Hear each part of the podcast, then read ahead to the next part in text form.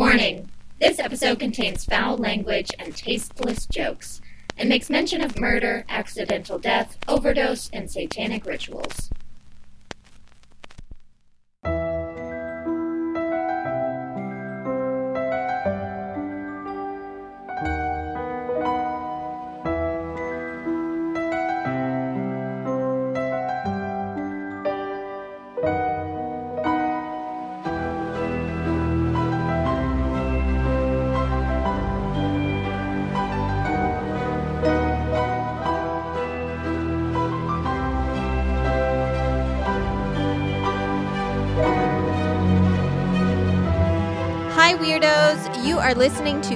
It Weird, the podcast for all things strange and unusual, creepy and crunchy, wild and wicked, and sometimes it can be sad. This week is our season five finale. And what a better way to send us off than do a little 2021 recap. This year wasn't quite as batshit as 2020, but a lot of very weird stuff did happen, and we didn't get to cover all of it. So today is our last chance to get everything in before we say farewell. From new conspiracies to wild news stories to topics we wanted to bring to an episode but never got a chance, this episode is full of the strange and unusual. My name is Ashley, and this is my co host Lauren. Hello, weirdos. And joining us today is a very special guest. It's our first time recording together in years and the last time recording together in Los Angeles. Please welcome the hilarious, the heated, and the handsome Joe Oakes. Hi. oh, hey. Hey Hi. guys, Hey, it's bitches. me. I'm here. Hey, everybody. He's been watching a lot of Real Housewives, So and he he's is here on to it. talk about Let's it. go. I am feeling sassy, bitches. Let's do this. My favorite Joe intro that cannot be beat is when he pretended to be me one time when you guys recorded together without me and you were like, please welcome Lauren. Hi. Hi, weirdo. Hi, hi, weirdos. Like a voice Hi, that was not mine. Like Honestly, your regular speaking voice is the close, closest to mine. way yeah. closer to your actual Yeah. voice. But I needed was the to. best. Hi. Hi, Hi, this is Lauren. I'm Lauren. Hi, I'm feeling shy today. it was so good. Uh, Lauren and I are drinking champagne because it is our last time recording together in person It's- for the foreseeable future. Yeah, I can't really talk about it, or No, I'll we will crying, cry, but so yes, we I won't picked go to up get some into it. For us, and it's it's actually pretty good. I didn't actually do the three dollar one, guys, Mhm. so it's all right. Yep, I'm gonna drink it all. Um, what was I gonna say? Oh, so usually for our finale, we try and do something big, right? We try and do an investigation. We try to do uh, listener ghost stories, but this year it's a little bit of a crunch time. Joe and I are moving. Oh, yeah. Nothing's gonna work out, and I was like, how could we make our 2021 wrap up a little special? And then I remembered the last time you guys were on the mic together in an episode. I think was season two because God, season that might be three, true. it's been a while. Yeah. you were pregnant, so Mhm. Joe would fill in for you Right. sometimes. That was When a I hand. was that was so a handy ill. way to to Yeah. give you a break and. Uh, because Because I was so season ill. four yeah. and five, we've been separated, so Joe and I would do Right. stuff every once in a while. But yeah, I don't think you guys have been on together No, since since- Beatles. Since conspiracy theories, where I pissed Joe off beyond That's actually why. the Beatles. That's yeah. actually why you you left Joe, you left the you recording such studio that night and you walked out his and I looked at Ashley and I said Never, never again. Yeah. you don't ever bring that bitch Just back. like just like the home. Holocaust. never again.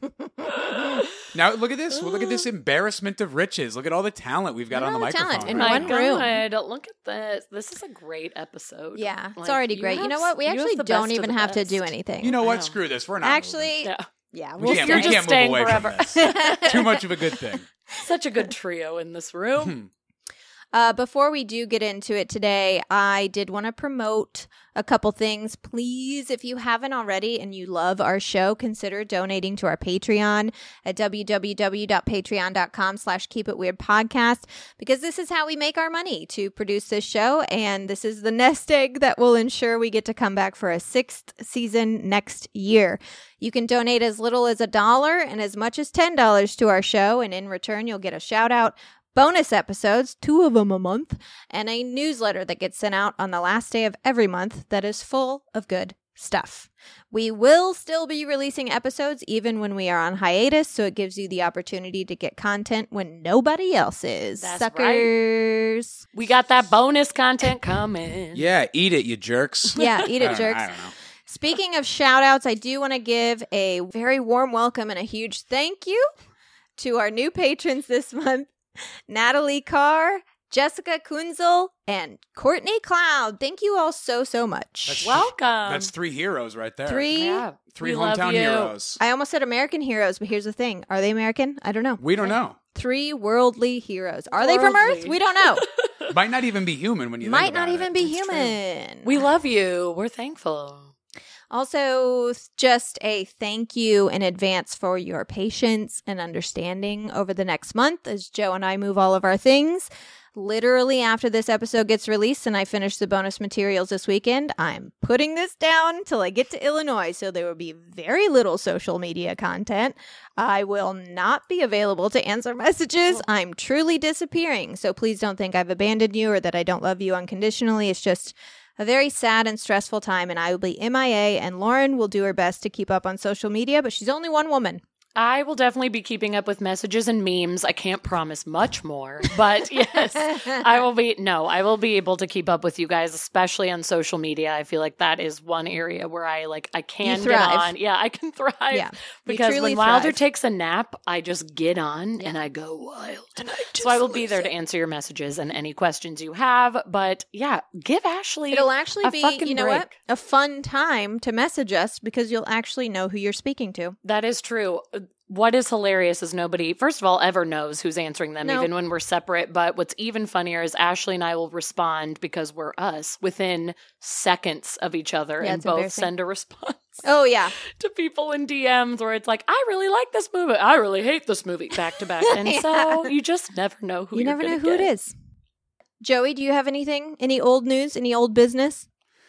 Old business. Don't make anything up. Hmm. Yeah, okay. Oh, that means No, he Let's really has see. something here. Any old business? Old since the last kinda time you've been on the show. some drama. Do you have anything you Do I need to? drama? Mm. Had a had a weird experience at the grocery store yesterday. Had a moment well. with a guy with a German Shepherd. It was weird. Oh, no. Yeah, and then I and then I uh, uh, I thought the guy followed me.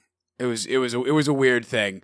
Basically, lo- long story short, when I when I drove home, I had noticed that a, a white car had followed me like to our driveway, Uh. and then as soon as I got to like our driveway and pulled in, I saw the car turn around, and this was like after I had a weird exchange with this guy in the parking lot Yeah. with his German Shepherd. The guy was like obviously like not dealing with a full deck of cards, but the guy's got like a hundred pound German Shepherd with him. Yeah, I'm not, not gonna, gonna mess with I'm not gonna go Yeah. Uh-uh. step in. You know what I mean? And I thought he followed me home, so I literally like pulled into my parking spot, popped the trunk, popped the tire iron out of the back, and walked into the street like, "All right, man, let's fucking do this." I'm not gonna let Cool. you see where I live and drive away to come attack me while I'm not here. Damn. But uh but I don't think it was him. It was just a random person. It was just like, a random what's that guy, picking his kid up from daycare, and I'm out there with a tire iron, like, "What's up, man? What's up?" like, This is where I was gonna park, but I guess I won't. All right. Pretty tough with your fucking dog. Okay, well, And he was like, "What are you talking about?" He's like, it's a stuffed animal for my child. Well, I've never seen you before. I just have Tommy and a polar bear in the I'm basement. picking up my son. And I was like, yeah, now you are. Oh, well, boy. that is a good lesson for everyone to always be aware of your surroundings. Yeah, and True, you and keep a tire iron in the in the trunk of your car That because isn't a honestly, bad idea. when I thought I was getting followed, I was like, I'm gonna beat the shit out of this guy. And I went and grabbed my tire iron. So, Yep. It's good to have a tool of sorts with Yeah, you. you of course. at all but it turns yes. out that I think I, I think it was just a different guy. Yeah. Well, you know. That's how most of these stories end. If you're lucky, that's how these stories end. Yeah. If you're Turns out lucky, I was wrong. Turns out I didn't have to hit somebody in the head with a tire iron. It was a good. It was a good day. Twasn't a serial. It was a real good day. All right, let's get. Please forgive me and Lauren if we belch. Champagne. We are drinking the burps, champagne. baby. We're gonna start In this honor of uh, moving to Champaign. in honor Oh, of moving look to at Champaign. that. How about that? Spelled Today a we're going to little start differently. We love with some weird news stories. So, Lauren, what happened this year? Yes, I mean a lot, A lot obviously, but happened. you know, I'm not going to bore you with all of the stories. I actually wanted to start with a news story that just happened like a week ago, Oh, shit. and maybe you guys have heard of this. I'm sure a lot of these stories we've all heard of. We're Wait, kinda, hold we're on. doing a recap. I'm going to enhance your story. This just happened. Um, a week ago, we found out about this, and it's still happening. We could so go close yes. enough. All right, you re- are you ready to break the story? Yes.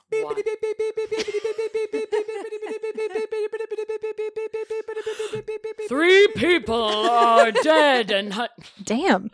Um no, this is real actually. Oh, okay. That sounded like I was kidding. This is really scary. 3 people are dead and hundreds are injured after inclement weather roused hordes of venomous scorpions out of their hiding places and into streets and homes in Egypt. Nightmare fuel. Well, Nightmare fuel this just happened last week. well, There I wish I were was dead.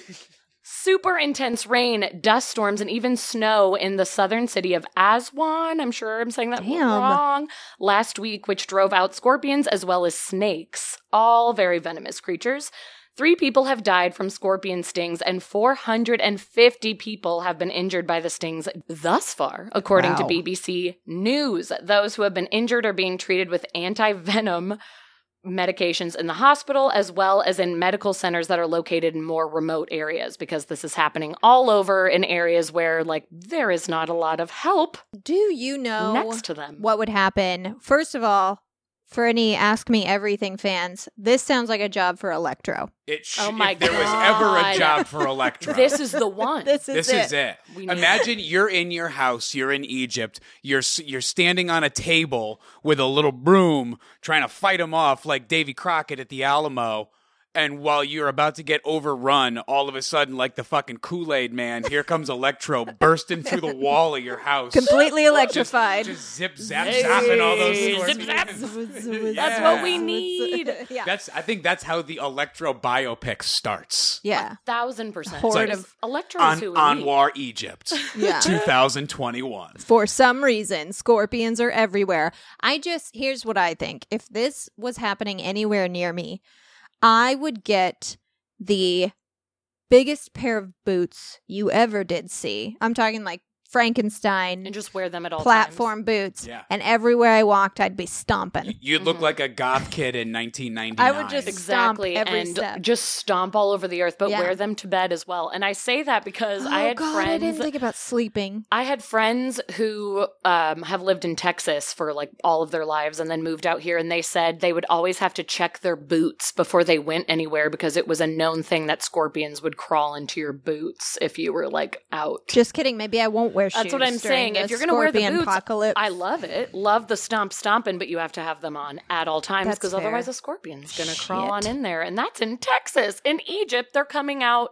like scorpions are maybe going to come at you in Texas. In Egypt, because of these storms driving them out with flooding, like they're coming out of their little holes, their little caves, and they are just.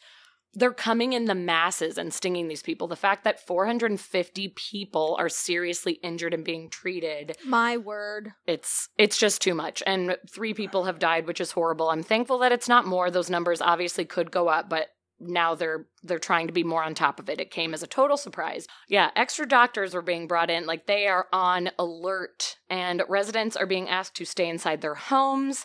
The governor um Ashraf Attia the aswan governor had to limit traffic for a time, closing local highways to prevent accidents due to limited mobility in the rain. So, this is also just like how bad the storming is, which is driving out these scorpions and these venomous snakes. But um, yeah, for anyone who doesn't know, scorpion stings can be lethal, and the Egyptian fat tailed scorpion specifically is a species found throughout northern Africa, and it is in particular described to be one of the most deadly creatures in the world. Ouch, so ouch, ouch. we are trying to think of Egypt and hope you guys are doing okay because that Hope you sounds guys horrible. Are okay. I don't Hey, know if anyone's listening from Egypt, but watch out for those Oof. Scorpy boys. Hey, would you like to hear an adjective that I never want to hear used in the name of a kind of scorpion? Mhm. Yeah. Fat. The fat That's true. tail. That is Yeah, true. that's No, True. I don't. I want nothing about a scorpion to be luscious. What if it was the chubby tailed? Would that be the same thing, or would it sound a little, Little too chubby. dirty? It would sound better. Chubby Yeah, would chubby. be like he's just a little guy, right. Like you're a little like, But no, I the want to fat tail, it's like I he's all thick and juicy. No, thank you. Yeah, you, there's fat, more venom can Nope. stick in that Nope. fat about, tail. like- Nope. One, one bullet, please. What about like stinky tailed? Is that a scary word?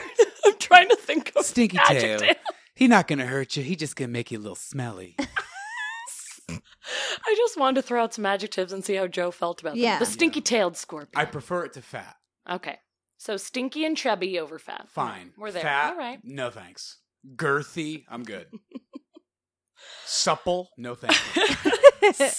Luscious. I'm all No. right. The luscious The, the voluptuous scorpion. It's like the sexy. voluptuous. What about the oh, Are they saucy now? The- The fish we learned about on the last episode, which was the sarcastic. that cracked Something me or up other? so much. There's a yes, the sarcastic sarcastic. fish? There's it's a called sarcastic a fish. sarcastic.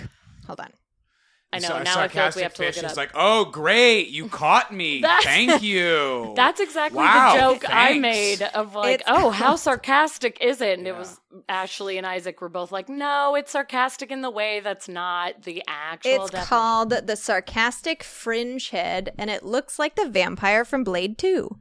Yikes. Yeah, you like that That's- boy? That's terrifying. Yeah, he's scary. Uh, why do they call it sarcastic? I That's don't what know. I said. I had so many questions, but I don't know. I, like that he's a assume little sassy and someone- has some rainbow color Named along him. with the horrifying features. He's like, cool, nature photographer. Cool. Just what I wanted today. Just what I wanted when I swam out of my hole. Thanks. Thanks. Oh, uh, that sarcastic bitch. Okay. All right, what else Um, is going on in this? Since uh, I did a recent story, now let's flash back to January. Remember you know? Like, January, remember guys? when that was a month? remember when when we, started were like, this oh, year?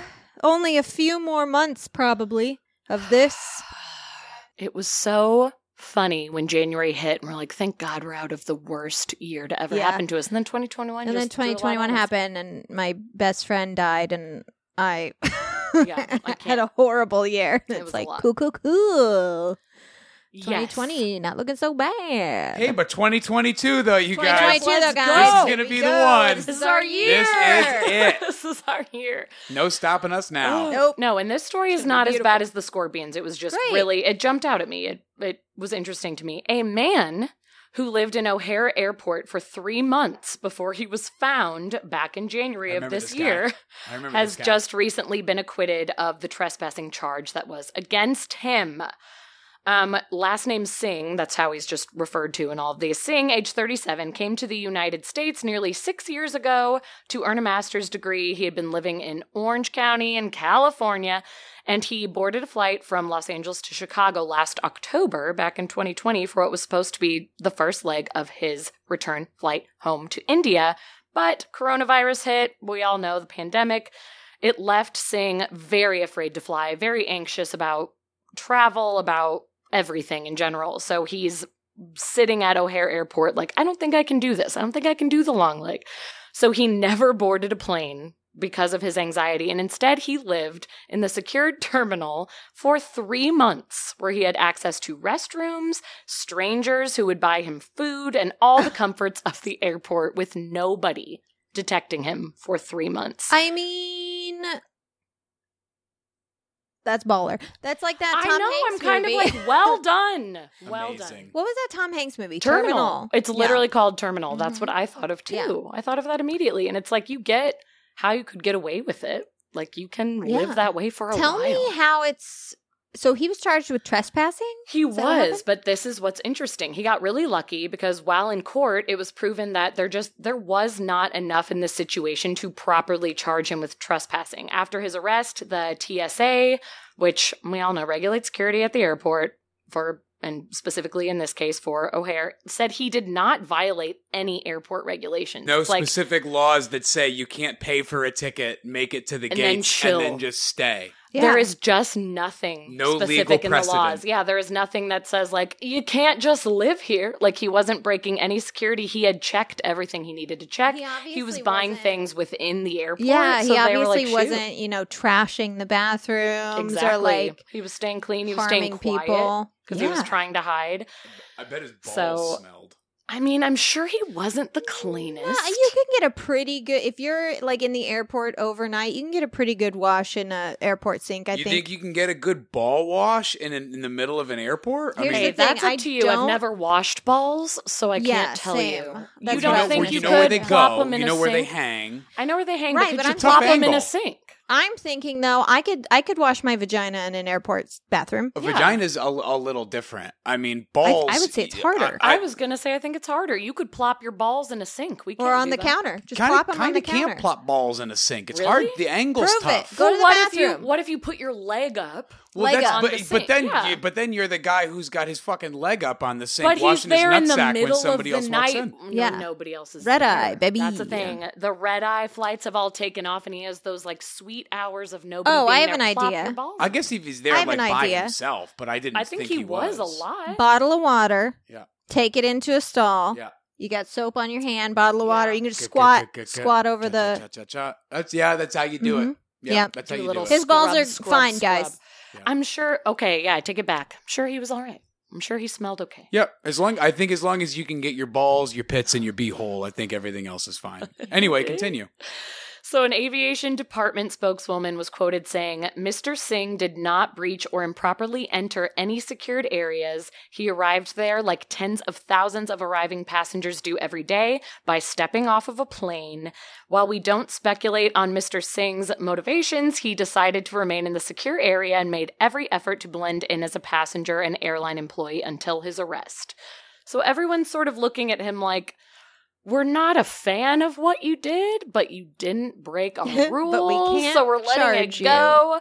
He does have a couple of more court appearances, you know, like they're people are bringing up other charges. They're trying to do things, but it really looks like he's going to get away with it just because like the laws are not written clearly enough and he really like kept to himself and kept clean. So it's looking like he's going to escape any charge.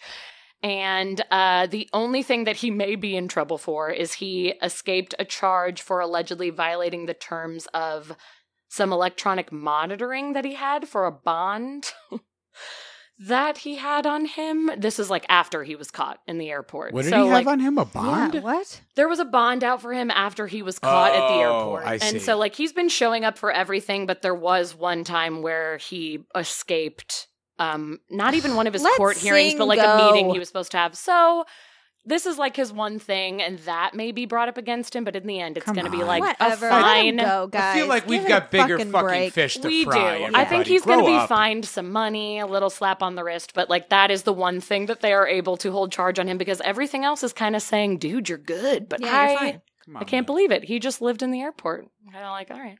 Pretty wild. I love that. I think you really, really, really got to be into uh like bar American style food to live in an airport for three Oh, months. Absolutely. You got really got to be a guy who's like TGI Friday. I was thinking of the like Chili's too. It's not even a full Chili's, Yeah. but you get like At least he was at O'Hare. Can you imagine getting O'Hare's stranded at. Phoenix Oh, Airport my for three months? I No. can't even Tell you what, find I'd lunch be at the there. Phoenix Airport than Phoenix.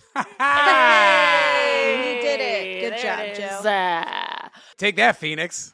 Um, this was a very popular story. A lot of people sent it to us. I think it was posted on our Facebook page, but I thought it needed just like a recapping because it's insane.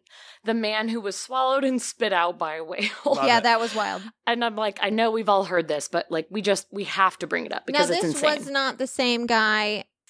This was not Jonah, honey. No. No, wasn't not Jonah. Jonah. This This, was wasn't not Jonah. Jonah. Yes, this was okay. a modern No, man. the we did it this week in weird, but I think that was last year where a guy got uh half eaten by a whale. Yes, I do think that was a different story because this Okay. one we never did on an episode, but people posted it in our Okay. Facebook group. So, Massachusetts lobster diver Michael Packard, Lobster. age 56, was swallowed and spit back out by a whale. Wow. He said of the experience, all of a sudden, I felt this huge shove, and the next thing I knew, it was completely black.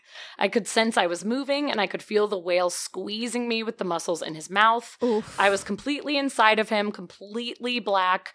But I thought to myself, there's no way I'm getting out of here. I'm done. I'm dead. All I could think of was my children, my two boys who are 12 and 15. He didn't know what to do except just accept his fate. So Packard thinks he was in the whale's mouth for about 30 seconds, felt like an eternity to him. He was able to breathe because he had his breathing apparatus on from being a diver. And in an effort to save himself, it was kind of his last ditch effort. He really had accepted that he was going to go. But he began shaking the whale's head because there's enough like space in its mouth. He was like, I'm just going to start shaking, banging on the sides. The animal did eject him and say, This ain't what I want. And in a Facebook post, he said that the whale spit me out as fast as he could and he escaped with only bruises, no broken bones. Wow. Totally In fine. What's this guy's name? Michael Packard. Michael Packard. 56 year old Massachusetts lobster diver Michael Packard was swallowed by a whale off the shore at Cape Cod this weekend. When asked for comment on his initial experience, he said to the whale, Hey, fuck you! Hey, fuck you, buddy. Hey, fuck you, buddy. Oh, it was horrible. I was thinking about how I was never going to see my kids again. I was thinking about how I'd never about my get boys. I was thinking about how I'd never get to see it, sit at the bleachers at Fenway and get fucking hammered during Tommy. a, Tommy during a and Sox Bobby. game. Bobby. Tommy and Bobby. I, I was to go to gonna the miss. baseball game. I was gonna miss Tommy. I was gonna miss Sully. I was gonna miss Marky. I was gonna miss all the boys from L Street. Frankie. Oh, it was horrible. Frankie. Uh, Frankie two time. Yeah. Johnny Bones. But, but Johnny first, Joey you gotta, you gotta I had to him, get back. You gotta hear him finish the drag of his cigarette first. yeah. Duh. Yeah. I was like, "What the fuck, man? I'm out here. I'm just trying. I'm, I'm, I'm minding my own goddamn business. I'm diving for lobsters. This fucking whale comes up behind me, Swallows me whole. swallows me whole. I start fucking banging around in his Hanging mouth. on all sides. I'm, I'm just causing a fucking ruckus in this thing's mouth, trying to get him to spit me the fuck out. Yeah. oh my god. Those are those are my people. yeah. Joe, uh, our angel from above. That Or is angel exactly from what need. above. Or below. Or Depends on how you look you at Yeah. know, whichever way you want well, look that at one's debatable. Um, did you guys hear about Pablo Escobar's cocaine hippos? I fucking love this guy. what? I know. Pa- sounds, Pablo Escobar is still somehow the gift that keeps giving. Right? Yeah. Like it will never stop. I love that No- we keep nobody, finding out new. things. nobody's ever balled out harder than Pablo Escobar. So, more than 80 hippos previously owned by Colombian drug lord Pablo Escobar have a very unique distinction in U.S. law. They are the first non human creatures to be legally considered people in order to be saved. So, stick What? with me. Here's how it happens. So, the U.S. District Court for the Southern District of Ohio recognized the late Escobar's infamous cocaine hippos, as they're called, as legal persons for the first time in the United States. This ruling came on October 15th, the same day that the Animal Legal Defense. Okay. Defense. The um, animal- Animal Legal Defense Fund. Defense Fund together. Defense Fund. The Defense The Defense Fund.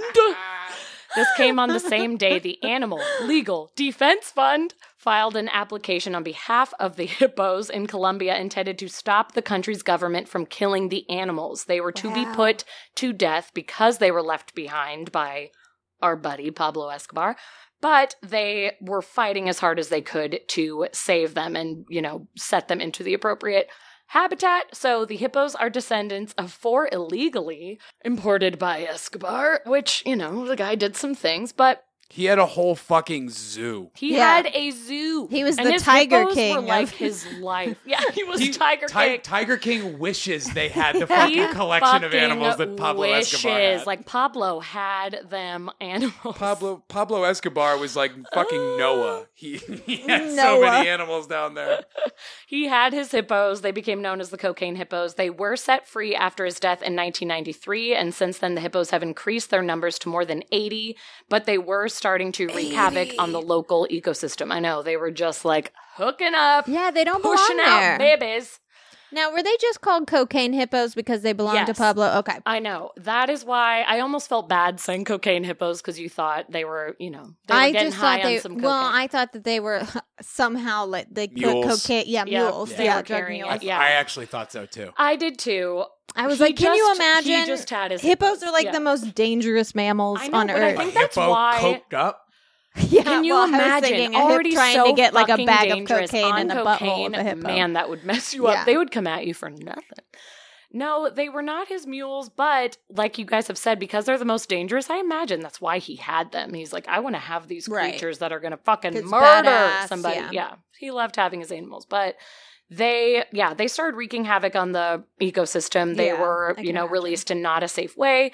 So everybody just wanted to like put them to death or like let's get them out of here. But in July, Colombian attorney Luis Domingo Gomez Maldonado, which like what a name, That is a great name. filed a lawsuit on behalf of the animals to save them from being killed, saying that sterilization would be a better option. They could still live their lives. Um, Colombian law gives non human creatures legal standing to bring lawsuits to protect their interests, but the U.S. did not. And so they needed the US to get involved in order to help them be saved. So the US law did allow them to be called humans in order to save them. And by granting this application, now that they are recognized as legal animals, they will be saved. They will not be put to death and they're going to be let out in some Ohio wildlife area that fought for them. So they're Wow. going to be saved after their weird ass life. From cocaine hippos to Ohio hippos. Yeah. Ohio OH. Midwest hippos. And then I just have one more little like feel good story Love them. after all of it. Doug the potato. Doug is the name of a large mutant potato out of England, which is 17 pounds and is going to take its place in 2021 as the world's heaviest potato. Wow. There was a previous record holder, I didn't even know, which was fucking tiny in comparison. We get rid of this guy. He was 10 pounds back in 2011. Not even close, man. Not what even was his name? Close. He didn't have a name. That's how Didn't even have a name. That's how small he was. I grew up with a guy named Doug, and now that I think about it, he was kind of a potato. Yeah, And I'm right? pretty sure he was bigger than 17 pounds. Well. I think I think my dog is actually the biggest potato ever.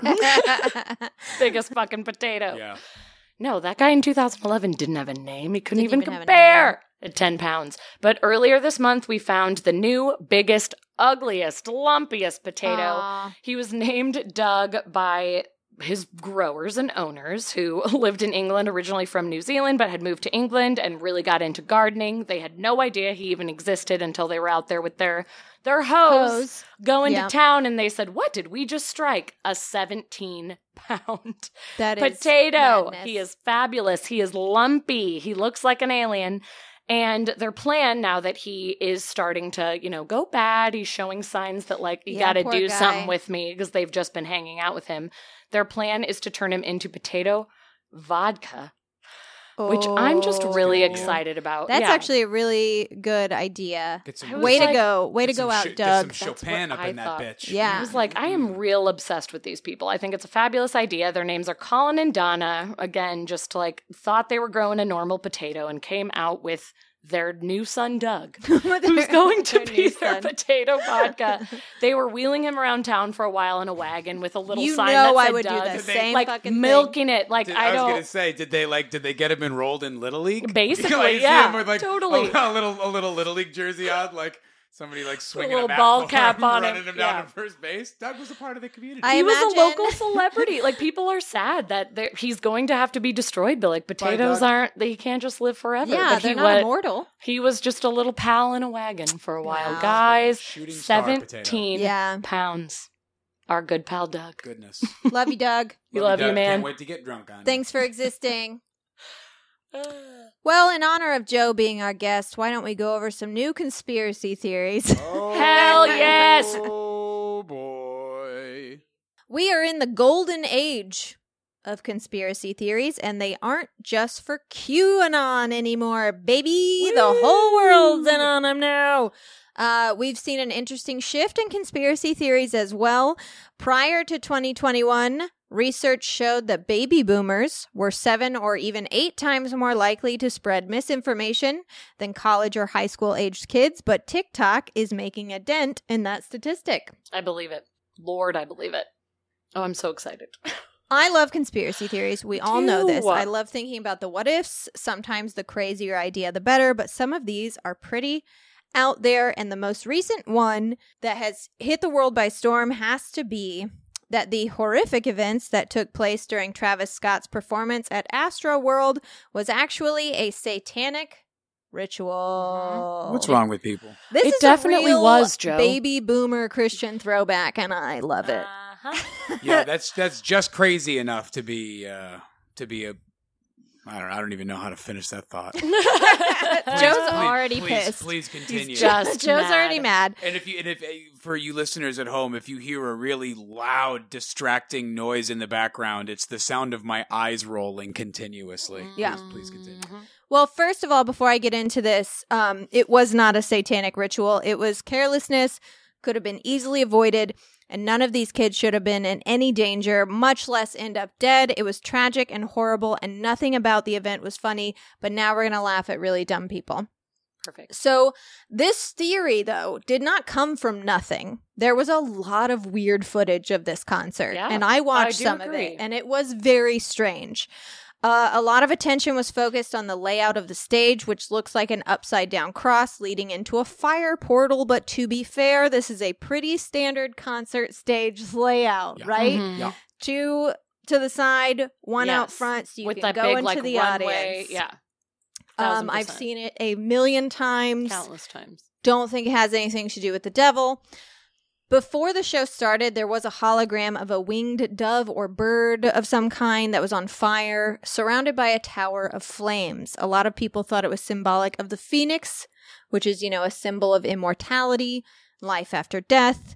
There were eight pillars of flames, and eight people died. It's a shitty coincidence. Although super awful news, that number just jumped to nine this past week Oh, it because a nine year old boy who was injured did pass away. Oh, it's horrible. Regardless of whether or not a nine year old should have been anywhere near a concert like Right. that, it's still awful. Other people focused on the fact that concert goers had to walk through an entrance shaped like Travis Scott's open mouth to get into the concert, and comparisons were drawn between that and a painting titled Christ in Limbo, which is a painting that represents Jesus' descent into hell prior to his resurrection, which is a part of the Bible I think I forgot. Not familiar. I forgot about it. But then I remembered that prayer that's like, He descended into hell, something, something, something. He ascended into heaven. What's that prayer? It's the like Disciples Creed or Disciples something that we say That over and sounds over in church. Yes, yeah. yeah. It- So he did go to hell. Does- he does. What do you think right? he did down there? Didn't he go to hell? Didn't he? Didn't he uh, allegedly battle the devil? Isn't that? I think you're thinking of the song "The Devil Went Down to Georgia." Oh, is that it? Yeah. Oh, yeah. Maybe that's maybe that's what I'm thinking. The devil of. went down to Georgia. he was looking for a soul to steal. steal. Um.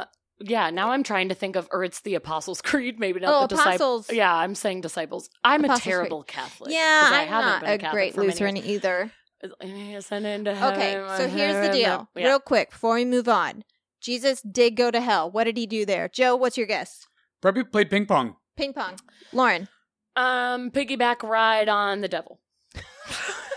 And the devil was like, "Get off me! Get off me, Jesus!"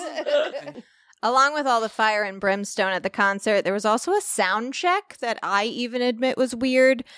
But to me, it was more annoying than weird. And it might be because I don't really get that genre of music. I don't even know what you would call it. Is it techno? House? You're looking at Okay, the wrong person. yeah. Yeah, I am not. And I'm not going gonna look at Joe, 'cause I I know know. I'm like, gonna I know see. I would have called him a rapper, but he was at a festival that seemed a little more like electronic. I couldn't Yeah. tell you one Travis Scott song. Could you point him out in a crowd? No. Yeah. Okay. I couldn't either. But anyways, this this uh, sound check was just like a very repetitive chant that people said went Oh. on and on for a long time. And I've seen a video of it. It definitely was very It's strange, weird. Um, but also probably not a chant to summon a demon. Sure. This is kind of this is just a weird coincidence, I think. But Travis Scott also released a video the day of the performance. And in that video, like a music video, in that video, he's wearing a Pearl Jam shirt. A lot of people started posting an old article from June of 2000 in which nine people exactly were trampled to death in a mosh pit during Pearl Jam's performance at the Roskilde Festival in Denmark. Isn't that Okay, a that's fucked up coincidence? That Pretty is wild. fucked up. Jeez. Damn. That's really fucked up. He also had a shirt on during the concert that featured uh, a glowing portal where blue people were walking in and coming out the other side red with horns. You get the idea. All of this paired with the fact that, uh, if anyone knew anything about it, the crowd was not only chanting to stop the show, but also like climbing onto platforms, begging cameramen and women to stop the show. Those videos are so disturbing. it was very obvious something was wrong and no one did anything to stop the show. But also, there is a whole history of conspiracies that musicians in their concerts are actual satanic rituals, which is why I was actually pretty surprised to see that Ace Frehley from Kiss joined in on this conspiracy on social media. Oh, wow. how old is Ace Frehley? Yeah, let's see. Fuck if I know. But here's the thing like, Does he fit in with Ki- the? First of all, Kiss always sucked, and second of all, Oh. I'm not surprised that somebody from Kiss has some stupid fucking opinions on something other. I mean, they even suck at rock and roll. I couldn't agree more, but my thing is, um, so here's what he posted on social media, just to give you context. It was a photo of his sock that said, Not today, Satan, with a caption that read, In regard to what happened in Houston, Texas, our prayers go out to all the families who lost loved ones at the concert. Seems like it was a satanic ritual gone very wrong. There'll be hell to pay. All people of every faith and religion should band together to stop this from ever happening again in America.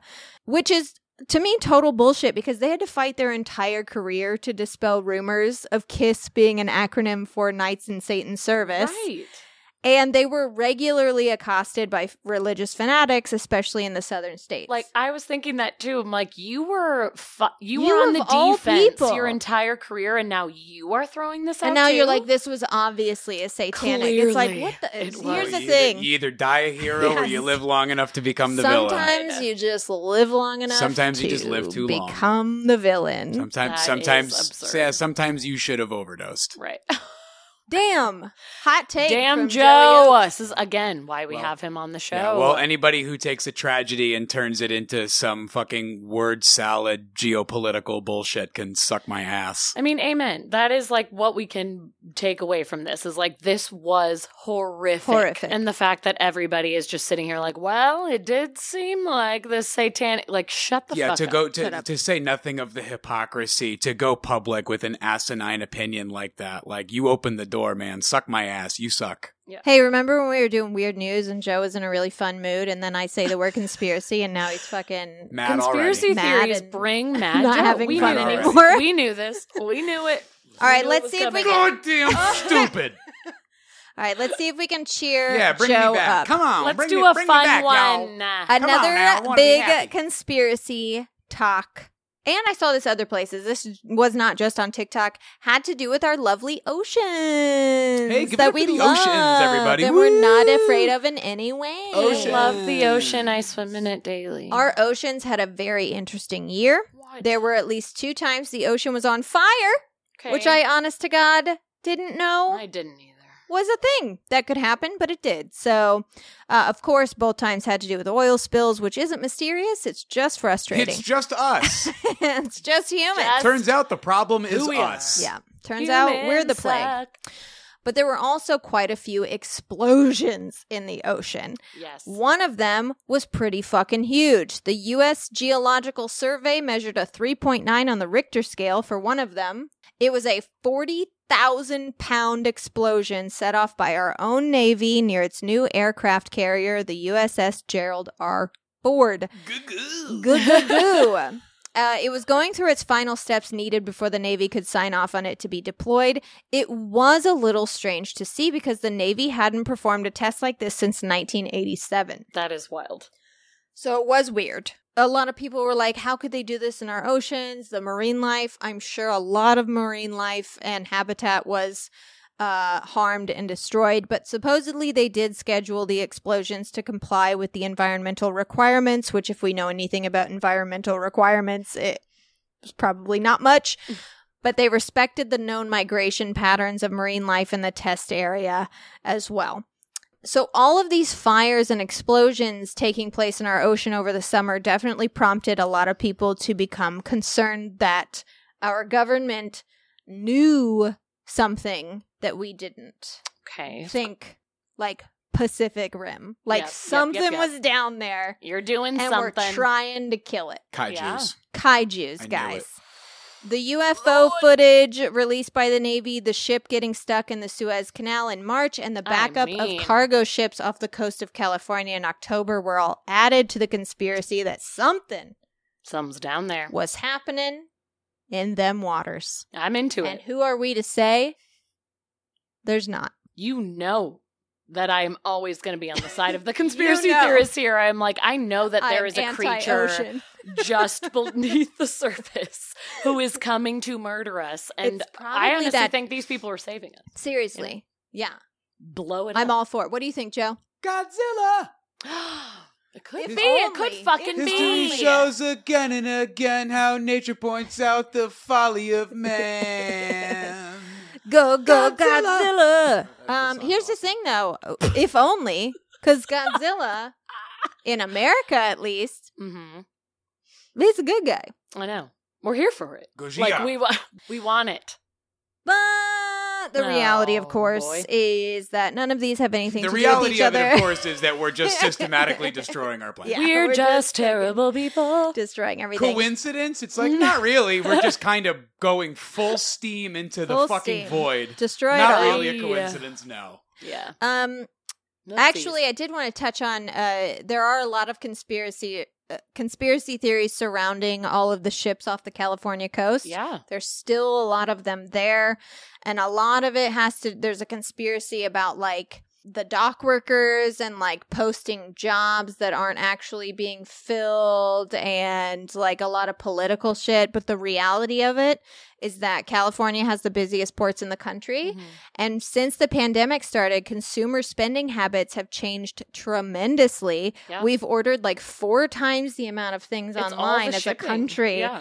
And uh, we just don't have enough room Yeah. for all the shit. Let alone enough are- people. I mean, these these crates have to be unpacked. Don't Yeah. forget, There's, people need to do this. Mhm. This is also at a time in which a lot of people have been struggling to find work. It's a time Right. when a lot of businesses have also simultaneously been struggling to fill positions because they don't want to raise are wages. Going on. A lot of labor strikes are We- going on. We've lost almost a million people in this country to fucking COVID. I'd say this. I'd say this has to do more with uh, with logistics and economics than it I does know, with I'm like- kaiju's or Godzilla. Yes, I'm like, sadly. listen, Agreed, agreed, like I agreed. said, I'm always on the side of ocean conspiracy theorists. But no, I from all of the reading I've done, it sounds like these ships are just sitting out there like, we don't have enough fucking people to unload this, to Mhm. like pack these in, to get them to where they need to go. So that is another thing is it's like, are your Christmas presents gonna get to you? Maybe not You until now, February, especially unless if they're you coming order from out of the right country. meow. Yeah. Um, It's I actually found an update on it recently. Biden has, uh, I don't know if it's gone through, but he's basically saying there's going to be like a hundred dollars a day tax for the ships that can't be unloaded because Oh. a lot of it does have to do with hiring Yeah. And offering people appropriate fucking wages and benefits. Yeah. and, And it's like, who were not hire being some given people then. Yeah. and then to- hire them. Let's And go. and to be fair, because I am a, a real pinko commie on this podcast sometimes. we all to, are. to be fair, labor unions, though well intentioned and ultimately necessary, also do throw their weight around quite a bit. This, Absolutely. this wouldn't be the Yeah. first labor union to be like, uh uh uh. Mm-mm. I know we got a line of ships out there as far as the eye can see. But our most recent collective bargaining agreement stipulates that I get a 15 minute break every three hours. Every four hours, I get a meal break. So I'm going to sit here and eat my fucking chicken fingers while the port just backs up even more. Yeah. So, you know, it's not all just the, the, the, the evil, bad, rich people screwing No, no, us no, over. no. It's a, it's Absolutely a not. combination of a lot of different Yes. things right now. a lot now. of different shit. a lot going of on. shit's going on. But I do have hope that yeah, like can we offer actual fair wages and then hell Yeah, yeah, let's tight. unpack these ships and let's Yeah. get there. But I hope that happens. Other conspiracies on TikTok that blew up this year were the fact, the fact were the idea Mm-mm. that we shifted into a different reality Oh, for yeah. all of 2020. See, that one I'm willing to go a little Yeah. deeper on. Yeah. Tell me more. Well, the There reason is- behind this one is that theories. 2020 was really weird. Like, no Yeah. shit. Was it? Of course, 2020 Was was, really Yes. weird. But For also New Year's was literally weird. Everyone. New Year's was weird. What do you mean?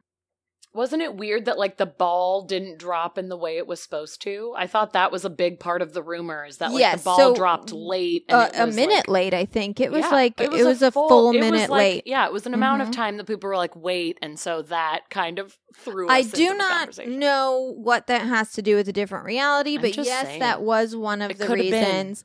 Another one of the reasons uh, was that there was a glitch with Siri.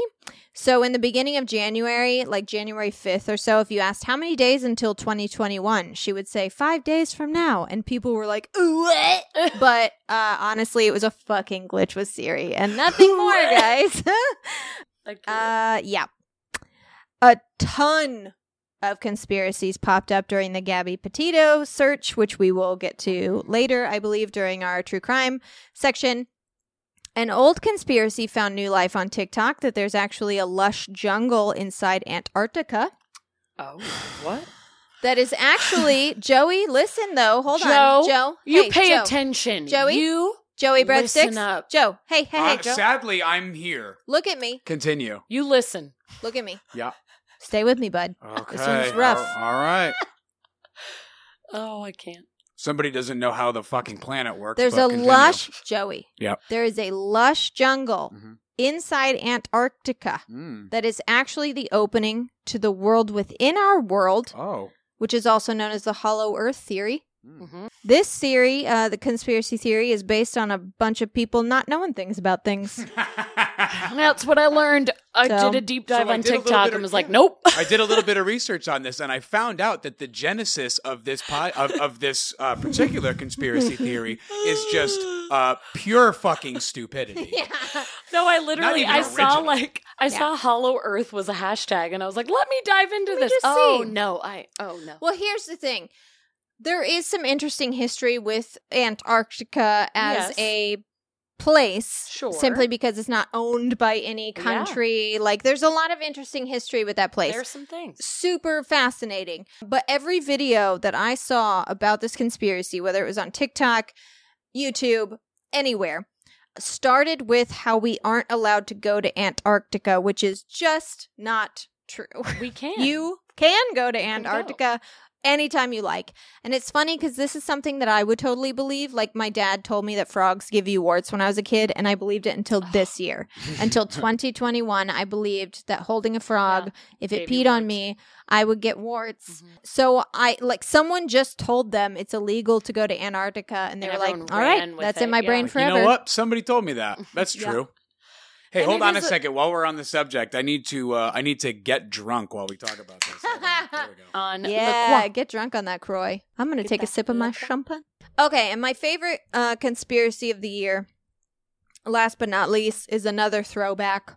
It was actually posted in our Facebook group, and it's the theory that the Apollo 11 crew experienced something strange during their mission to the moon. Gordon Cooper says they did. This one's been around for a very long time, but videos have uh, recently resurfaced. And I say resurfaced as as in like people started sharing them again. They weren't like gone. Right. Like they were they're very famous videos. Just, it became popular again. Oh wait, I'm sorry. Apollo 11. That's Neil Armstrong and Buzz Aldrin, and I was Mm-hmm. Yes. thinking about a different. I was Yeah. thinking about the Gemini missions. I'm sorry. Continue. Hi, you know me. You know, Common I always, get, always mistake. getting my NASA missions confused. Videos have resurfaced of the astronauts being interviewed upon their return and their behavior being quite strange, and it truly is. Did you watch Mhm, the one that was posted on our? Mm-hmm. They seem It is weird. very troubled. They seem down. They seem scared, and I had never It's seen the footage of them. Have you ever seen it? Never, It's but their- I, now I have their to. You first really interview. do. I never watched And it. here's the thing you have to realize though they had to quarantine for a month. Mhm. So they're not straight out of the the Yeah. module. yeah, they could very well just They be off because well- they've been in a fucking observation room for a Exactly. month. They could "I very well be like, people I- Yeah. yeah. It was a only did I- fucking month ago. Not only did I literally just go to the moon and back, but now I just kind of want to see my fucking wife and kids and take a shower. I didn't know what it was like but to be this, alone. this was their like press conference Yeah. and they are like sullen. Mhm. They're looking down. The interview is strange to me. So off. You would think It's that bizarre. they just did something that no one's ever done in the history of mankind, Yeah. and you would think that they would be somewhat excited. and I just love seeing this footage because I've actually talked about this before on the show and I just want to cover it. There are two full minutes of audio transmission missing from the Apollo landing. This is true. It's right when they And landed. Uh, that are m- the minutes that they're missing. And a lot of moon landing experts have accused NASA of holding back vital information. And I say moon landing experts because they're not conspiracy theorists. They're people who study the actual event Right. of the moon landing. So these what aren't are just people who are like, the government ain't telling us what we need to know.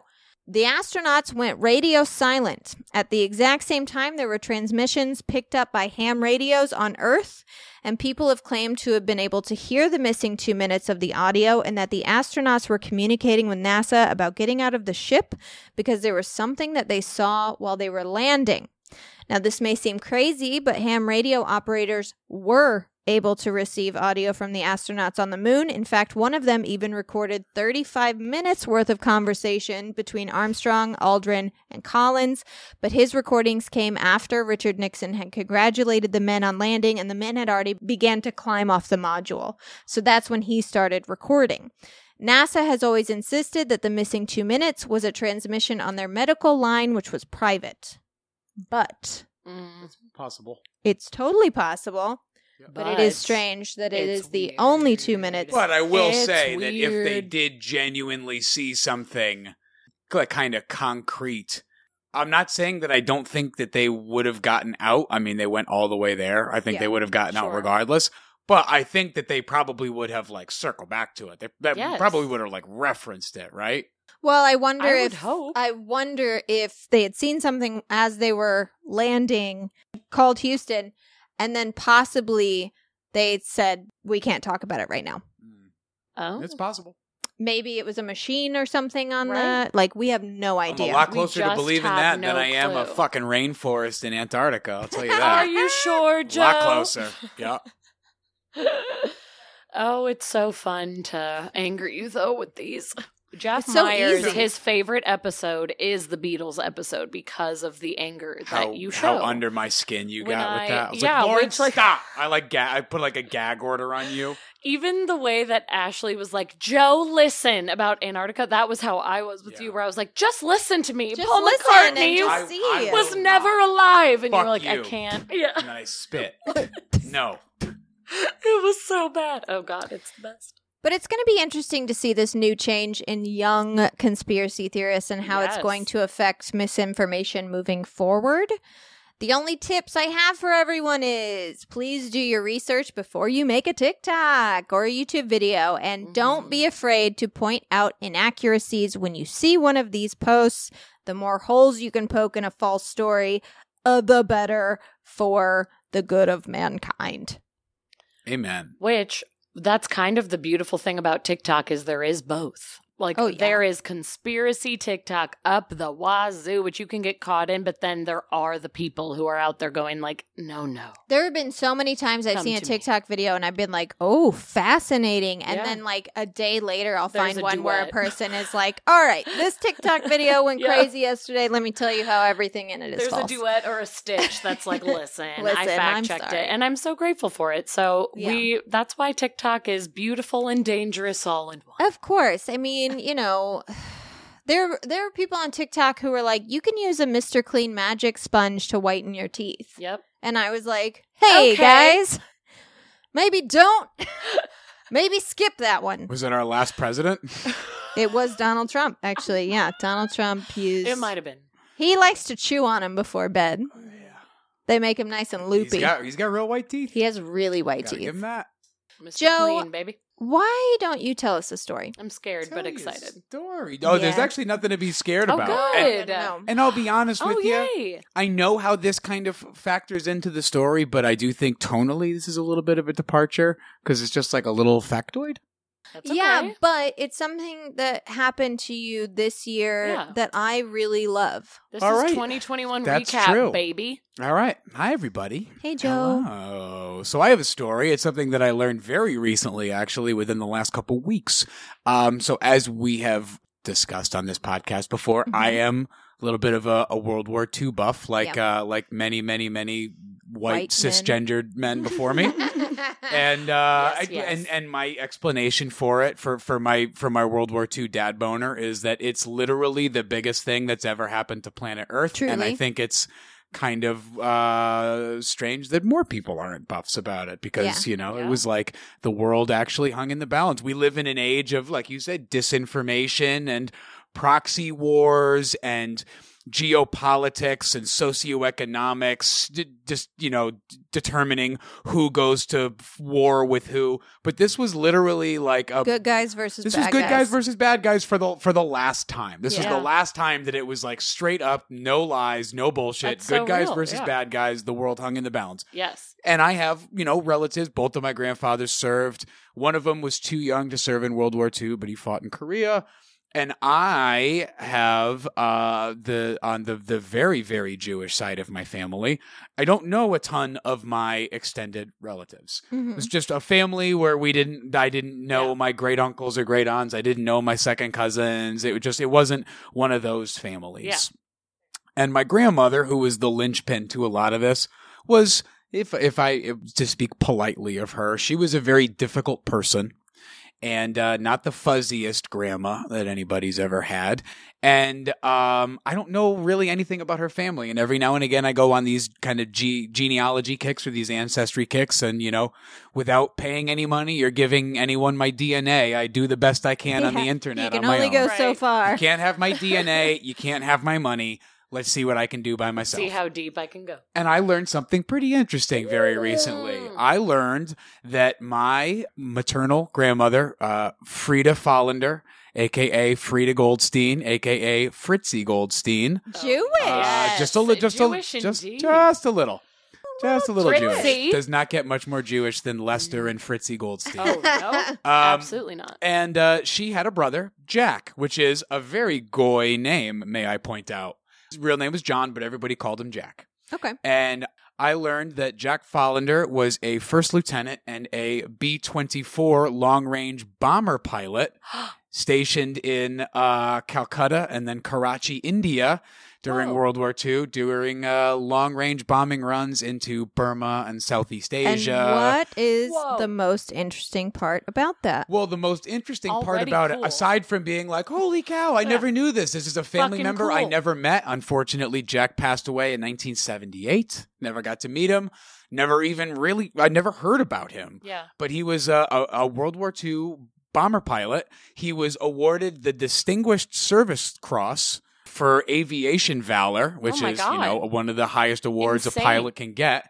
But the cool thing about it is there were a lot of different planes of the era. And and even within the long range bomber, the B 17 is that's the Memphis Belle. That's the Okay. famous one that everybody knows. And then by Right. the end of the war, there was the B 29 Super Fortress, which was like from a different century. It was automated, all the guns. Futuristic. Yeah, super like, futuristic. This, all this the isn't even of our time. all the guns were automated. You just pushed a button and a computer system guided the guns. Whereas the earlier generation, it was literally like a guy in- Aiming. a Yeah, guy sitting in a pod aiming, Yeah, shooting a gun. And during yeah. the same war, we came out with this like remote controlled gun system and you know, Aliens. crazy aliens, exactly. For sure. And the B twenty four was always like the the kind of red headed stepchild of the long range bombers of the era. There's really only three of them in the U in the Okay. American service, but the B twenty four is the forgotten one.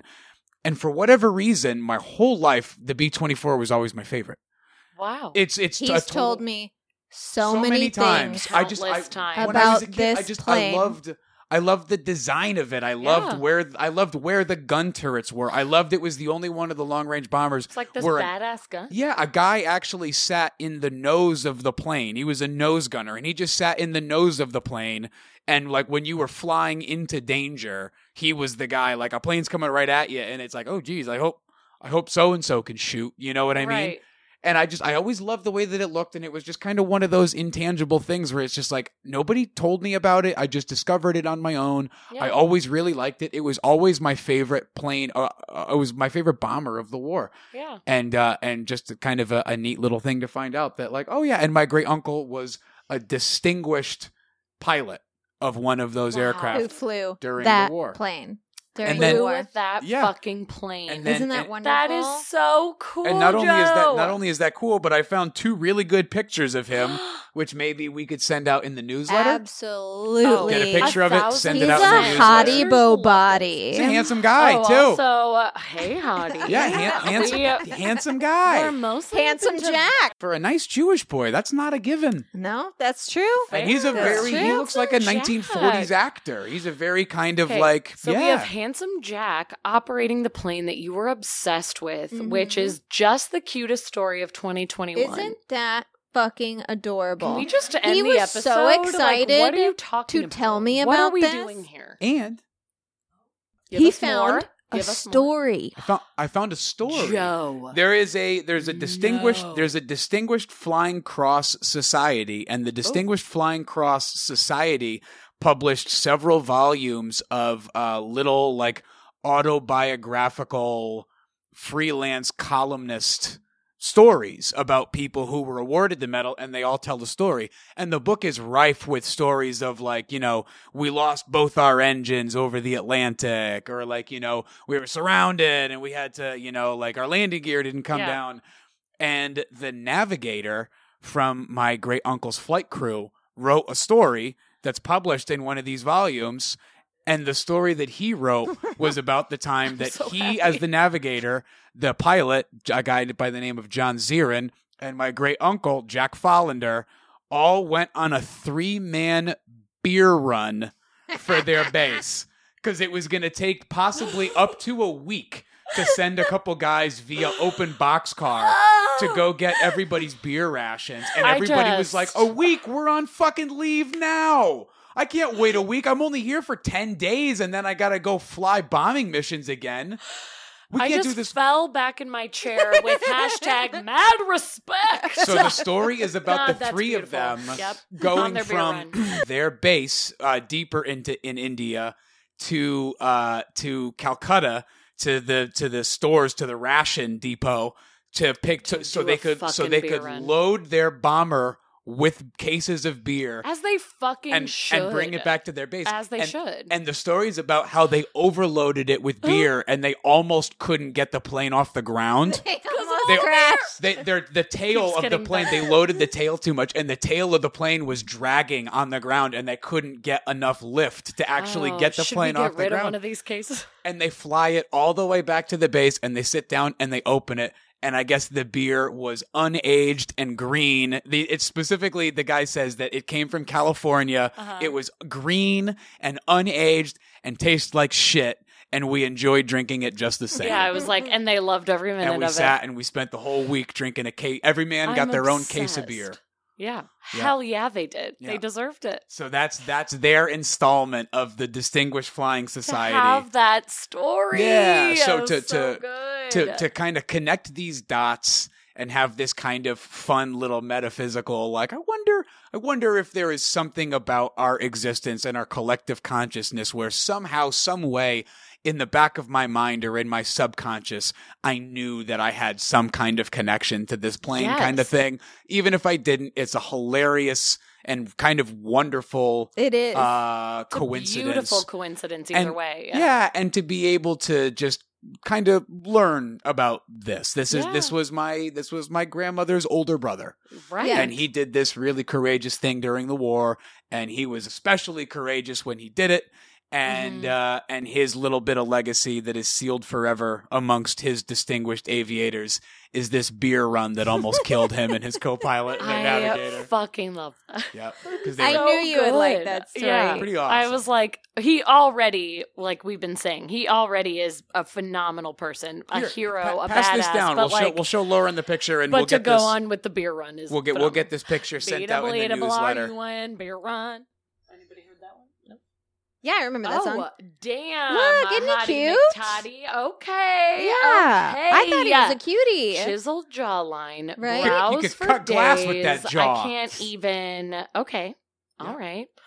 Let's hear it for Joe's great uncle. Let's hear it y'all. for my great uncle, my great uncle Jack. handsome Jack Handsome on the Jack, B-double-E-double R U N beer run of the century. We used to always sing that. I felt like it. It had to be sang.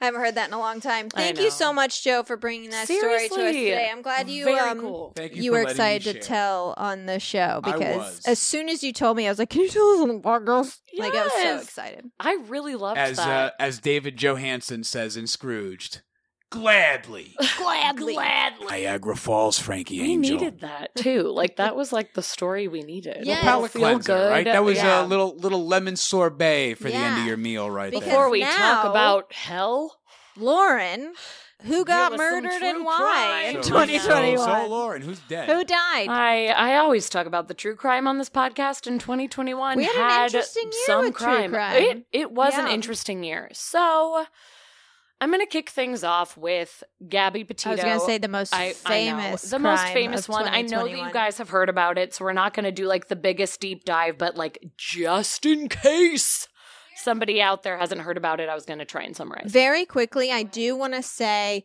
because I saw a lot of things that are completely valid online of like, you know, uh, the amount of missing and murdered women of color. Oh, I was going to talk about that oh, at the good. end. No, Okay, it's okay. no. It's actually insane. No, we should say it at the start. Actually, Yeah. it's better to say it at the start. The Gabby Petito case was unique because it like took over the nation. Yeah. Social media went insane and like great. People contributed amazing evidence, things that were mm-hmm. being presented on TikTok, on Instagram, on yeah. everything like really did help the search and contributed. So like it was it was very cool to see everyone come together. But then on the other side of it, we were seeing that this is something of like missing white woman syndrome that our country has, where if a young white woman goes missing, we all go insane. Yep. But indigenous women who go missing all the damn time, and By in a lot dozens. of cases, in this exact same area Yeah. that Gabby Petito went missing, nobody bats an, an eye. Nobody, Nobody cares. like It's alerts the never on authorities. it is social not on social media. Nobody cares. That is very important to know, and that was another side that came out of this, which I do think is important to mention. That we all went insane for this case, and thank God that we did because it helped. But like, we gotta have that same energy for the women of color who go missing all the damn time in this country in the exact same area. That's what's insane is like these hiking trails. Yeah, I mean, and It even happens. the search for Gabby Petito, which was extensive. I mean, how many bodies were found? There So was many. like twelve people, bodies Oh, there's that all these found. other bodies out here. Yes, that we haven't been looking. And it's like, can you imagine if we all looked for dead bodies? How many fucking dead bodies we'd find? My only thing that I will say about the Gabby Petito case, one, I agree with you. I think we should give that same energy to every single missing person's case. But the Gabby Petito case was a little bit different because it, was. started on social media Yes. with her like It was blog. publicized. There was Yeah. something that you could there was something that you could follow along with Mhm. with the blog and the social media and I think We that's had what such made a it timeline. Yeah, yeah, Yeah. we had such a timeline. It was happening in real time. Again, it's like it's not. It's good that like we went for this case the way we did Mhm. because we had so much information and they made it public to us. It Yeah. just it it opened the eyes of people saying like, "Hey, Hey, what look about how us? many?" Yeah, so and many I people go fucking missing agree here. with you, but I just wanted to mention that before we talk about it because I know that that was like a a sore subject in in 2021 as it should be. Yes. It's like there need to be more conversations had about this a thousand percent, but this was put in the public eye because again, I'm gonna It's do a little wild. summary of this. Yeah, it's wild.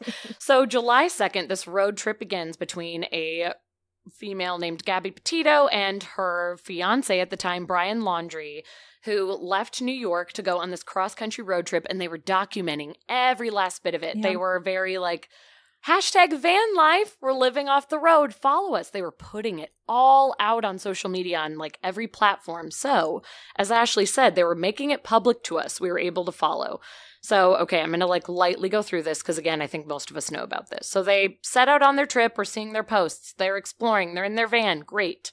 August 12th, as we're going along the timeline, is when we all see like the body cam footage. It's when they have that like big argument on the the side of the road where it Mhm. looks like both of them were hitting each other. They had to be separated, stay at like separate hotel rooms. But then Gabby actually ended up becoming the villain in that situation because then it came out that she was hitting him Yeah.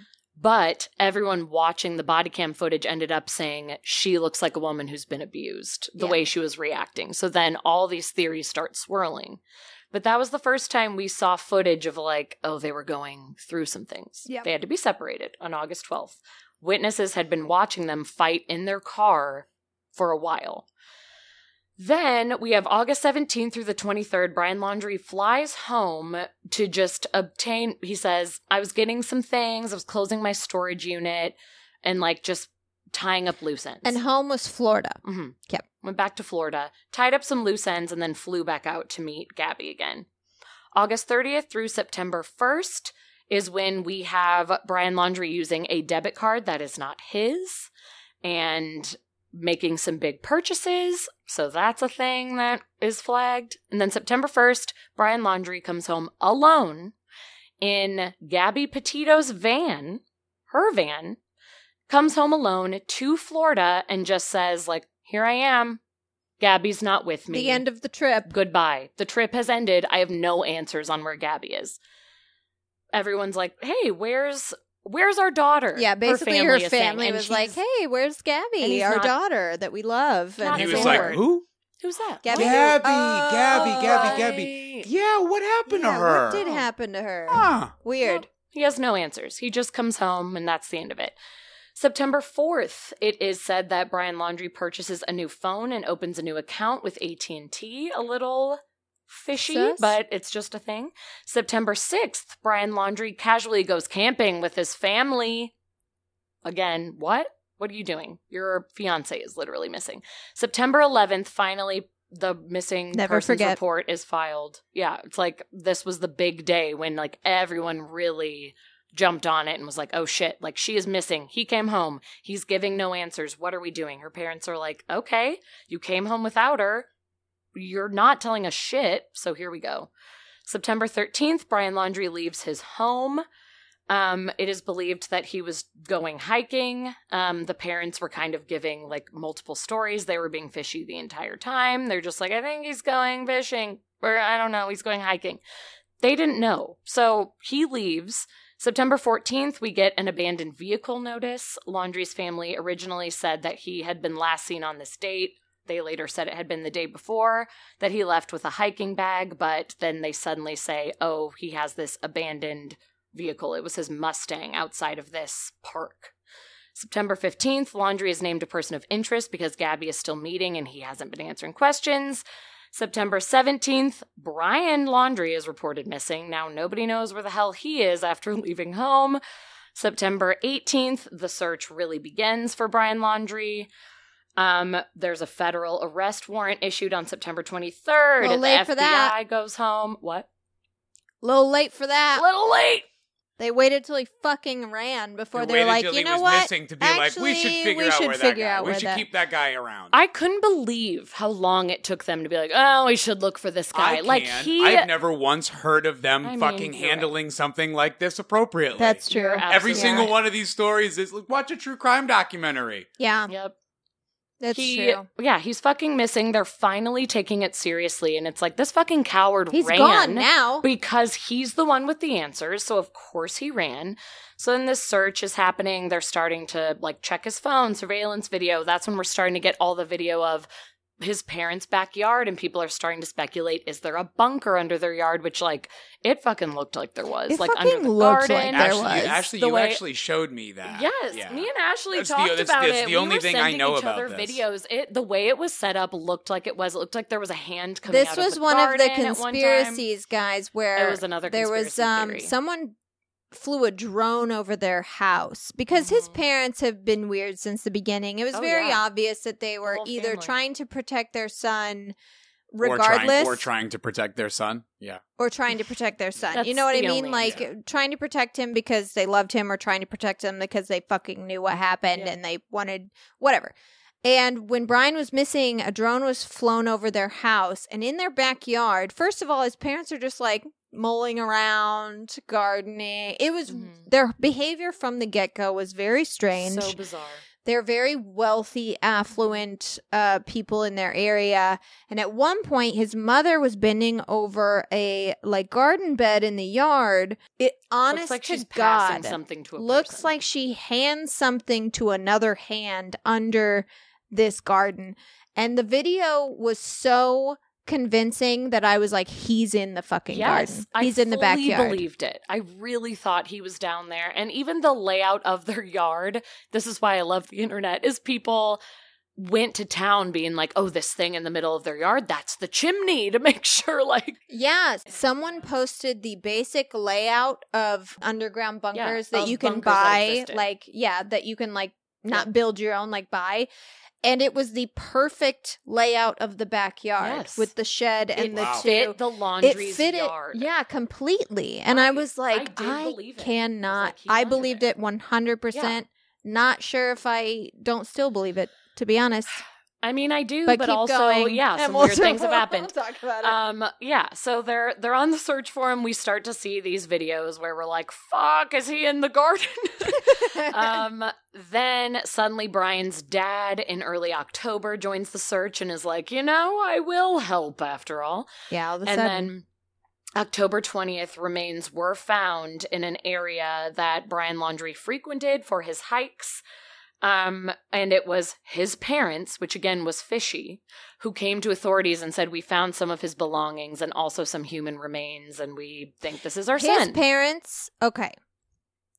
This marsh was searched multiple for a times. month. Multiple Multiple fucking times. Yeah, I mean it's fucking bullshit. His parents show up Day within one. the hour Yep. that Like, his oh, parents here, show here up. for the quick. first Here he time, is. Here's his backpack. They not only found his remains in one area, but a backpack with a, notebook, notebook.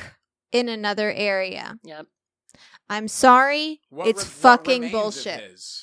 Well, supposedly they found out that it was him through his dental records, Yeah. which leads me to like believe some it was at least a head. It was some teeth is like they're not telling us a ton but it sounds like it was teeth ahead Mm, I wouldn't be surprised if he wasn't dead.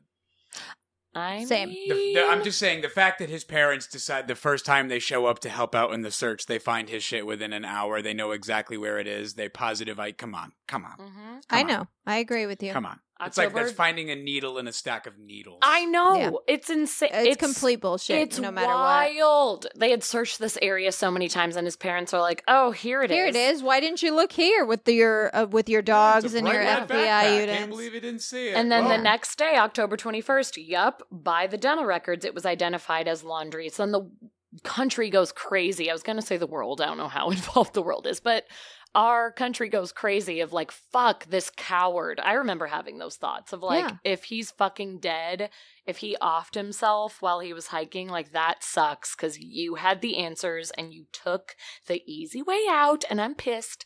So they just say, okay, Laundrie's dead. Gabby Petito has also been found dead now out in Utah where all these other dead bodies are. And again, they find her body. I didn't even say this in the timeline because I was only focusing on Laundrie because fuck him and his family. But she had been found, as we know, a couple weeks earlier. And the autopsy revealed that it was like strangulation that Mhm. killed her. So, like, she was murdered. Brian was the only person with her. Every witness account and body cam footage that we finally got says these It two were fighting. It was abusive. It was physical. Like all of this has come out. Again, why Yeah. the power of social media was important in this case is since then, like people have come out on TikTok and said, I gave Brian Laundrie a ride on this date. It was like right before he Mhm. drove the van back to Florida. Gabby was not with him. He was alone. He said he had been alone the whole time. No, you can't lie. When we, have saw the the, post. Instagram, Exactly. you, you guys were travel bloggers. It's just Well, and also there were there were uh, a lot of um, problems with the investigation as well. I saw a TikToker who got on, um, and she was like, "I found Gabby Petito's uh, tumbler, her water Mhm. bottle, with the exact same stickers, the exact same. Yeah, She like, was it like, was it was in this hers. area that the FBI said they searched X amount of times. I found this water bottle. I sent a picture. I told Mhm. the police I had it. They basically said, we don't care. She was, she showed the bottle that she found and then she found footage from Gabby's Instagram from like a couple months ago. The exact fucking water bottle is there and the police did not give a shit Shocking. That she found this evidence. That's the thing is like people were coming forward with like exact like photos and videos of the van and saying like I saw it in this area. Mhm. I saw was like a weird guy. I ran into yeah, them. It's like I saw these people. Cops people. didn't Something care. was They didn't want and my story. like, no, we don't need that. We, don't found that. Brian's remains. We're, we're too bu- We're too busy standing around looking busy. yeah. We found his fucking. it was a teeth. frustrating case It for was a lot so of reasons. frustrating. Like, Yeah. and that again, like we were talking about earlier, this case was unique because social media rallied around because we had so much evidence from not only their social media but other people's because this was a popular hiking spot Yeah. where she was found dead. Where it was like, okay, all these people were here. They saw Brian alone, or they saw the two of them fighting. It was just all of it. It's such a unique moment, like for our country, for TikTok, For honestly, true like for Yeah. true crime and like the way that TikTok rallied around these people. But now it's sort of this case, unfortunately, is just like up in the air because Brian is of- apparently dead. Yeah, so Brian's you know, apparently dead. There's a lot so of uh, hesitation for local law enforcement, which I understand, yeah, cooperating with you know internet sleuths. sure, And we just saw this recently on the Tiger King documentary. yep, We uh we saw it in the documentary Don't Fuck with Cats. yeah. We saw it with the Gabby Petito case. Mhm. I understand that you can't take every single um, you know, hint, clue, Of whatever course. that gets called in. We've seen that multiple times, you know, the Zodiac case. How many people called in and gave like false information Right. on the Zodiac Can't case? take everybody seriously. thousands. You can't take everybody seriously, but there has to be some sort of unit person something that is is connected to social media or to uh, internet sleuths that actually takes people seriously Right. because we have proven a couple times time and time again. that there are people who don't have a badge and don't have a certificate that can figure shit out for and you don't have much of a social. Life. and don't have a Yeah. social life and spend all their time on I the know fucking it's like we appreciate you because we get so many answers, but like, yeah, you don't. like the don't fuck with cats people. oh my they god, were they the dedicated only all people of their time. that and they told the police this guy's going to kill a person. Yes, and they were correct, And they were correct. I know. And a lot of people on Gabby's case were correct. And the thing is, it was nice to see some of them were taken seriously. There were a couple TikTokers that Yeah. were like, they were posting a lot in the beginning, and then they came on and were like, hey guys, I can't say much more because now I actually I'm am involved. Yeah, I'm Yeah. cooperating and I gave them my information, so I'm done here. And you see those cases. But then there's other people who, yeah, did go completely ignored. Yeah. You just sit there like, we have to figure this out because social media, it is a thing now, and we're all taking our pictures and our video, Yeah. capturing things, and we have to have FBI, this, like, catch up. You Right, gotta Joe? get on our level. Okay. That's right. Okay, but yes, we could talk about that all day. Yeah. I know you guys know about it. Again, now here's something that I will only like touch on briefly because most of us know about it. We talked about this when I had my sleepover a couple weeks ago. Robert Durst. Bobby. Bob Durst. A lot of us know him from that HBO documentary, The Jinx. Joey, why don't you give us a little Oh, yeah, Bob I want to Durst hear your impression impression here. tell us what did he say at the end of that doc? What did you do? Killed them all, of course. That's good. and the That's- Killed them all, of course. Real quick though, Robert Durst is still more likable than his brother. Very Damn, true. uh, true. Very still true. more likable than his fucking worm sleazeball corporate fucking prick brother. No, you're right. God, can't believe that we like him more, but yeah. So we all know he was serving his life sentence in California for Mhm. killing Susan, his confidant, his friend who helped him through the shit that he did in his Helped life. Helped him with all of his murders. Yep, was helping him with his evil doings. And that's why she got popped. And that's why she got popped. So we knew he was serving his life sentence. We were all super excited. That documentary, like, God, that is the gold that we all hope from a true crime documentary. great That's doc. why The gold standard. But then, the moment we were waiting for, he finally, this year, 2021 recap, baby, this weak and weird. Keep it weird. Welcome to the show. He finally got indicted for the murder of his wife, His Kathy wife. Durst, that we all fucking knew he did. Who but went we finally missing had in enough. 19. 78? Yeah, it was like Yeah, it was a long time ago. it was over 40 years ago. I was yeah. going to say it was but like four decades ago, y'all.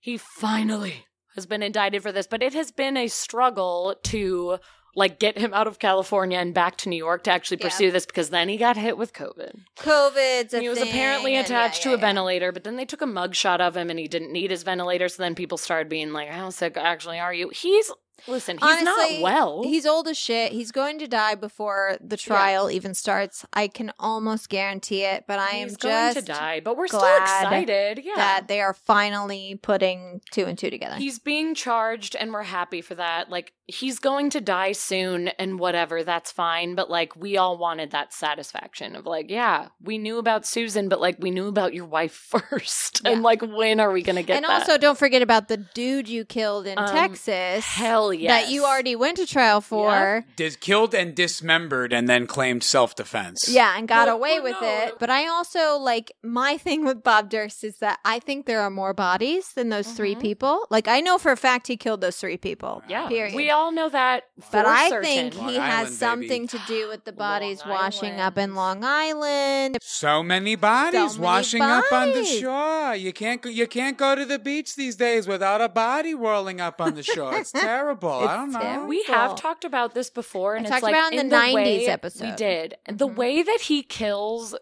to me, shows that like he's done this before. The Long Island serial killer, the way the bodies have been found, which is like up. in suitcases or in bags, dismembered into pieces, it's the exact same way he killed his neighbor. It matches. And it's probably the way he killed his wife.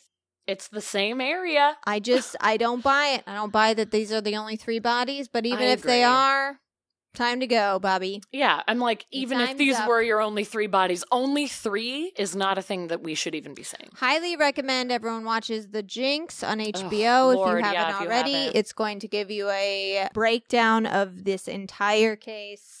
And And also, for once, a satisfying ending. I don't even mind spoiling that because I think a lot of us watch true crime docs and they're amazing. A lot Yep. of them are so well done, but sometimes you do end and you're like, dang it, but we still don't Oh, know. but we don't know. But this one ends and you're like, fuck yeah. Yeah, he d- he did it's it. good. He did it.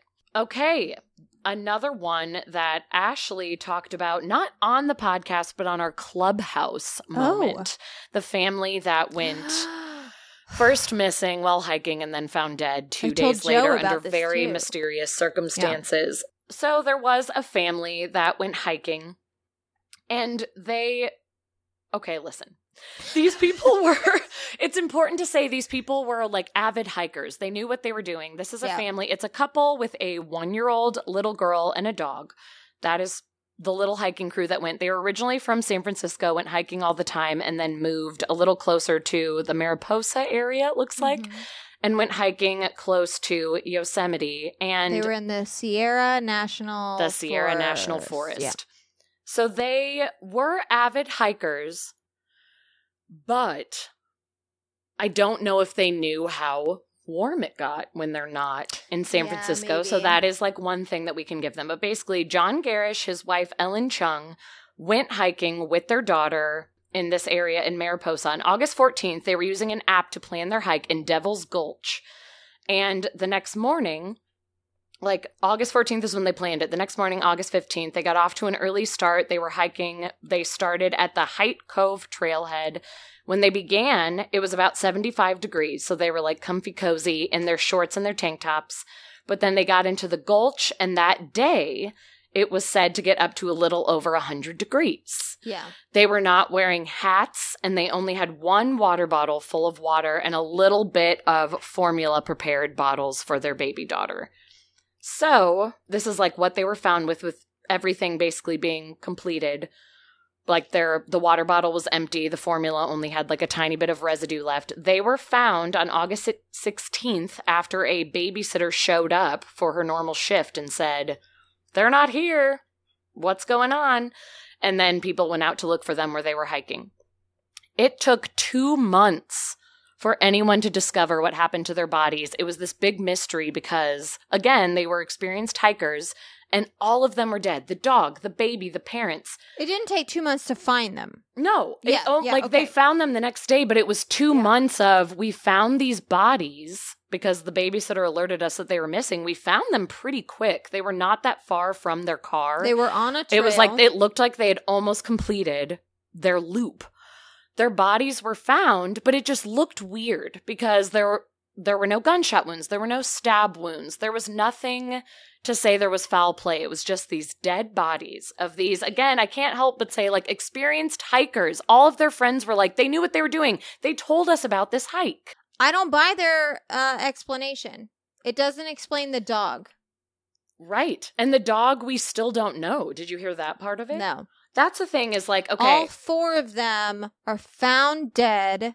in They've August- gone through every single every toxicology, toxicology test you test. do. Nothing at weird. 'cause First, it was um, poison algae. Oh yeah, there was the poison algae thing. Like there might have been poison al- algae. No, We all know how common that is. it Well, might have been. In the, I know that you were But- maybe making a joke, but in the area there was, but there was none. They in their tested system. it. Not that. They were good. They, thought, oh, maybe it's carbon dioxide from the mines. They weren't near any mines. No, They thought, oh, maybe it's this from the. No, nothing. Nothing. There No was drugs. no. They No weren't alcohol. poisoned. They No weren't nothing. drugs. They weren't anything. no guns, no knives. And it ended with that they died of heat exhaustion. Hyperthermia, yeah, not hypothermia, which we talk about Hyperthermia. Heat which is just overheating. And again, I think I mentioned this before. They weren't wearing hats; they were in tank tops and shorts. They only had one water bottle to their family, which friends even said was weird because again, they're experienced. They thought they knew, like, hey, you're going on a really hot day for this hike. None of them were wearing hats. They had one water bottle and a little bit of formula for their baby. Water bottle was emptied. Formula was almost completely See, there was emptied, there and they was were without a little water left there. in the water a tiny bottle. bit because they were able to test they were to able see to if test anything it. was weird in it. But the area where they were hiking normally would have been shaded, but because of fires a few years prior, a lot of the trees had burned Mhm. down, so they didn't have any shade and were basically just hiking in 107 degrees for a couple of hours. The baby. Which- With a baby, so it's Great- saying great they're parenting. saying that's why they died. I But believe feels- that, but it feels weird. but why did the dog die? Why did the dog Dogs die? have instincts. Yes, There's a water source nearby. Mhm. Why would the dog not? The natural instincts of the dog to me would be to go away and seek a, a cool area. a cooler area and Under a water rocks. source. Yeah. Even if it had been the toxic algae water source, but the, again, there was no toxic algae found. So it's So like, that's why the did only the thing that I'm like- seek the water? Eventually, your natural instincts kick in. Even if the dog's like, "This is my family," eventually, They would try to be like, go if the this way, family died, for example, dog would eat the family. Like that's what happens. That's what happens with your natural, instinctual, whatever. If I die in this apartment, Penny's gonna eat me. She loves me very much. She's going to eat But me. But that's why it's funny you say that because when you look at any summary of this case, it's like, hey, we've given our last report. This family died of hyperthermia and we're closing the case. Still don't know about the dog, but What we're making an assumption that he also died of heat stroke. And it's like, did he? Did he? Case is closed. Heat, Heat, exhaustion. and probably that's what happened to the dog too, but that is how it was left. Sad. super sad. Yeah, either way, it's horrific. That makes me so sad. I also feel. Why did it take two months to tell us they died of heat exhaustion? I Isn't there a way I to tell that from the toxicology? very quick, aren't they? Not, I mean, not like overnight. Uh, maybe I'm just being a conspiracy Yeah, theorist. I'm just saying it's weird. I know Let's- nothing. I'm sure there's going to be someone who writes in and is like, "Do you know how toxicology works?" And I'll say, "No, No. I, don't. I would I would assume that not only is there a complicated scientific process, I would say that there's an even more complicated bureaucratic process that takes place beforehand. Joe hitting us with those truth bombs just- once again. I'm sure that a lot of different Just forms have that to be signed by a lot of different people. You're right. You're right. I know I've been talking forever. This case is wild, and I haven't seen anybody post about this in our Facebook group. But have you heard of the Murdaugh murders down in South Carolina? I have not. No. There is an unsolved double murder of a mother and a son from a prominent legal family in rural South Carolina. Oh. That has been going on since June, and there are a lot of twists and turns to it. So there's a kid named Paul Murdaugh. He's 22 years old at the University of South Carolina. Him and his mother Maggie, age 52, were found shot to death at their expansive estate in South Carolina on June 7th. Wow. Alex Murdaugh, the father and husband, found them and called 911 saying, I just happened upon these bodies. I just got It was home. Alex. It was I don't Alex know what Murdaugh. to do. I know. I That's already what you know. would say. So, law enforcement has released very information. Who has released very little information about this case, but it's known that two separate guns were used and that the bodies were found outside and very far from each other on the estate. Shit. No suspects have been publicly named, but one of the family's lawyers recently said, I think it's personal. At the time of the death, Paul, the son, was facing three felony charges because of a boating under the influence charge from 2019. There was a boat crash that killed a 19 year old girl, a friend of his named Mallory Beach, and also severely injured two others. The deadly crash spurred a ton of lawsuits that they were going too fast, that all the kids on the boat were drunk. But it got dismissed for a very long time because the Murdaugh family is like Wealthy. very they're wealthy and they're lawyers in the town. Ah. And that's why they're dead. and exactly and they're friends with the cops all the things and like of course that's why they're dead it's like it's just a movie playing out you guys but it got swept under the rug for a long time finally it came back into investigation and they believed that Paul, the son, had possible obstruction of justice in the case because he was lying and he was saying, like, I didn't drink, blah, blah, blah. So now it was coming back to the surface. He was going to go to court for this after it being swept under the rug, and then he got murdered. So then, three months later, Alex Murdaugh was shot in the head on the side of Oh, a shit, Hampton the road. dad? The dad. Three months later, was shot in the head on the side of a Hampton country road, in which he later confessed to police, like a week later, because it immediately looked fishy, that he had orchestrated the whole thing so that he could give his one surviving son, Buster, his $10 million insurance Buster. policy. And he had to make it look like he was shot instead of committing suicide Yeah. because then the insurance wouldn't have paid out. That's true. So now, because he admitted it, because they were all like, you didn't fucking commit suicide, we can tell. Or like attempt to commit suicide.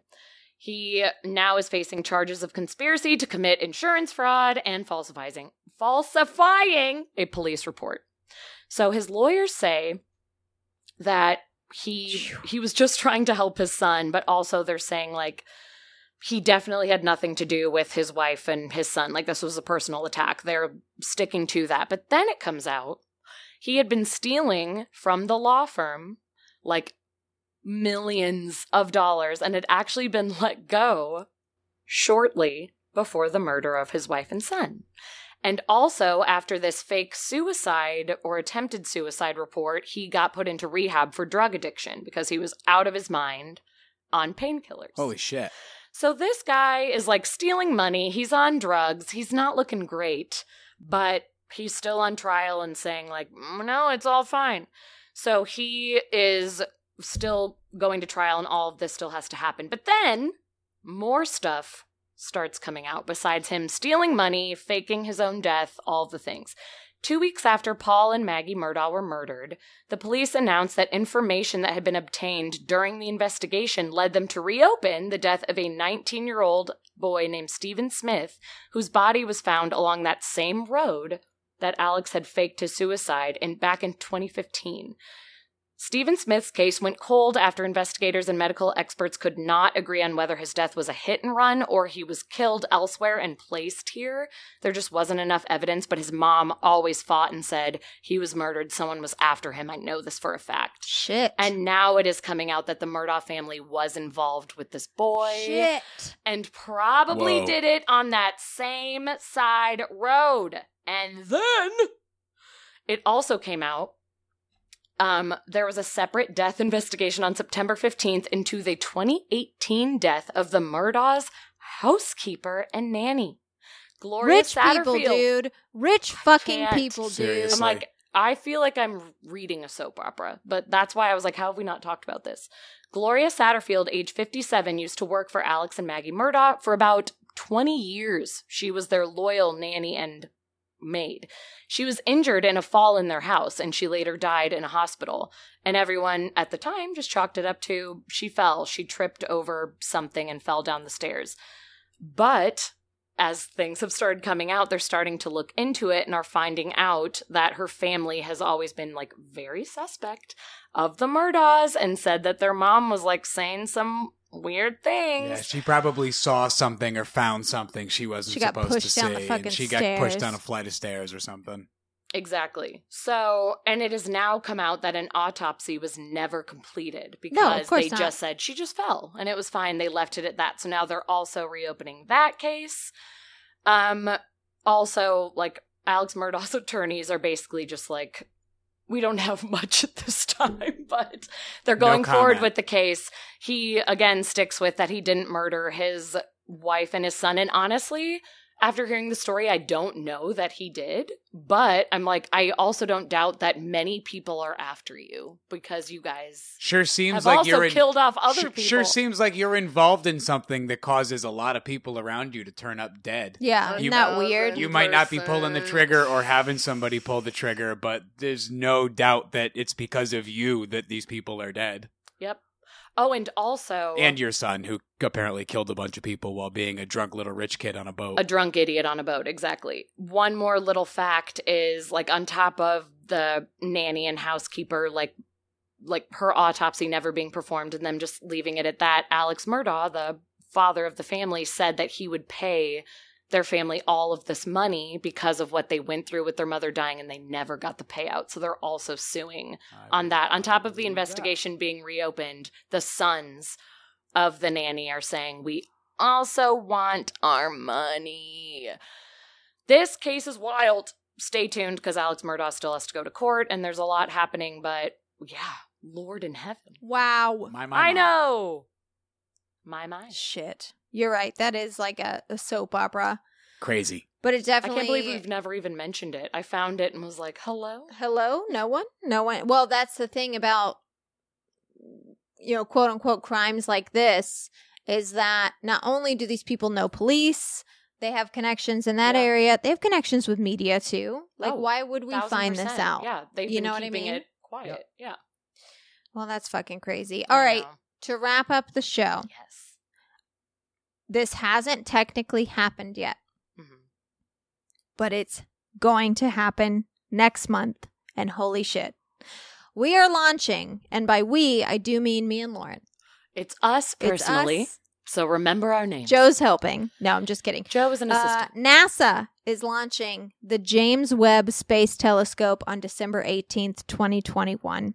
This thing has been delayed time and time again for years, but once it's up there, and of course, if if we can successfully launch it, according to NASA, there are about 344 different ways it can fail. Not the most chill. That's it? That's it. but that's all. So you're telling me there's a chance. But this telescope is so powerful that we will be able to look at every phase of cosmic history, no. Including the first glows after the Big Bang that created our universe and the formation of our galaxies, stars, and planets that fill it today. What? Hell It's yeah. too wild. I'm obsessed with it. Guys, I joked with Joe that the 18th is when we're going to be pulling into Illinois, and wouldn't it be crazy if we saw like this giant being pulling apart stars and Right. creating a universe, and everyone on Earth went absolutely fucking bonkers? But there we are, nestled by a fire in the middle of nowhere, like with a bunch of like dry food storage. But Just being like, well, sometimes life just works out. Yeah. Here's the thing, though. The frustrating news for us and scientists is that it's going to take about seven or eight months to even see an image. Rude. But I want it now. But I want it now. Call I need- JG Wentworth. 877 cash now. I need instant gratification. Basically, this telescope is going to launch from the French Guiana on the 18th. It will travel for about a month until it reaches an orbit of about 1 million miles away from oh, Earth. Zowie, zowie. During those 29 days, Webb will unfold its mirrors and unfurl its sun shield. Can't. The process involves thousands of parts that must work perfectly in the right sequence. They won't. Stressful. that is Built- so much built- pressure. Built by Yeah, the lowest like, bidder. Then it will go through a period it's of not gonna- commissioning in space that lasts for six months, which involves cooling down the instruments, alignment, and calibration. All of the instruments will have to be tested from Earth. Then it will begin to collect data, and the first images will come to us later in 2022. Thousands of scientists and me, Ashley Cassidy, have been waiting years to see what Webb will show us. If this thing works, it will change the world. Ah. No And one's some been waiting people- longer than Ash. No one's been waiting longer than me. Even the scientists are like, "This mm-hmm. is new to us." But Ashley cassidy Ashley was here on has day one. been she's got her waiting. finger on the She's pulse. on the ground floor of this Okay. project. Some people listening might be like, wait a minute, hold up. How can we see the past? Well, well, well, please let me refer you to season three, episode 23, entitled Wibbly Wobbly Timey Wimey Stuff, where Joe, handsome Joe himself, explains quantum physics and There time dilation to us. And Thank did you, do a horrible job Did of it, do might a I good add. job. Fabulous job. Thank you. No, really I did. appreciate You really did. Thank no, I've you. pointed helped it me out to understand other it. people to be like, if you want to understand don't more, because understand I space. fucking didn't. Here you go. Thanks, Here you go. This is Yeah. a funny guy telling you. You taught us. The simplified version has to do with the speed of light in a measurement we know as light years. So if you look at a star that is 30 light years away, what you will be seeing is light from 30 years ago. The same applies to stars and galaxies that are millions of light years away. And the mirrors that are set up on this telescope, you guessed it, will allow us to look at our own galaxy, which is pretty Wowza. fucking cool. Take a look at yourself in the mirror, Galaxy. So That's uh, amazing. yeah, so uh, this time next year we should know how our galaxy was formed, and Really either freaking we'll see you then, or the world will be on fire. See you then, or I Or will maybe see both. you on another time. maybe both. As Paul Rudd said, and that's kind of how it feels in that situation. See And- you never. That's all the time we have for 2021. Keep it weird. Fuck How you, does it that's 2021. weird. Yeah, it's That is really, really weird. weird We're to ending it very early this year. And It just our feels last time being strange. together in this I know. living I can't room. talk I'm about not it. well. I will cry. Thank you guys so much for listening to our show and hanging out with us in season five. We want to make sure we have a season six, so head over to our Patreon at patreon.com slash keep it weird podcast and donate to our show so we can keep this party going. Joey, thank you so much for joining us today. Seriously. It's been We love having you on the show. pleasure. Thank You're you for including me. It was wonderful getting to record with Lauren again. It's been a while, and uh, I look forward to uh, more three-way recording sessions. Oh, you you said it. We really do hope to be back with you once more this year if we can for a Christmas special or a three way, which will be found on RedTube. Is that a thing still? Oh, I was gonna say Uh, OnlyFans. OnlyFans. You can find our you can, find, our our three-way on OnlyFans. RedTube. RedTube, OnlyFans. Thank you in advance for being patient with us when it comes to episode releases on the Patreon and getting back to messages and emails, etc. Make sure you follow us on social media at Keep It Weirdcast or join our Facebook group because we will keep you in the loop on everything we've got going on. And definitely, definitely check out our merch store on TeePublic by visiting www.keepitweirdcast.com slash merch and get yourself something nice for Christmas. Um, it may not be fair. It could be seen as a real cop out.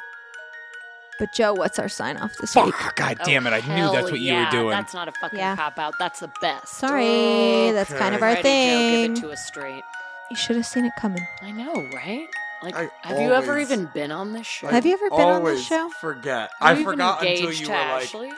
Joe, and it was like fuck. Yeah, it's rough for you, huh? I like to think about the lessons we learned. In the spirit of the Friendship. ending of chapters and the beginning of new chapters, I'll just say, Mhm.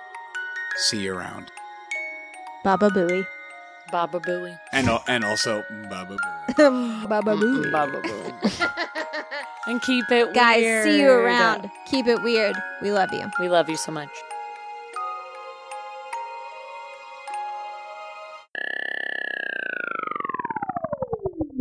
Speaking of shout outs, I do want to give a warm welcome and a huge thank you. Are you, what are you doing? Just partying. Honestly, just partying. Thought it was a party. Thought you guys were cool. you blowing up my spot? What's going on? If you had said anything else except for just partying, I would have been mad. No, I wouldn't have been mad either way. But that was hilarious. Just partying. Just partying. I'm just partying. Isn't that what we're doing? No, it's God, fine. I We hope have the bubbly. mic He picks has, that up. you know, He's the got. As you were. The other smoke. stuff. As you were. Don't worry about it. Damn. Oh All right. my Speaking of God, shout outs, I was- want to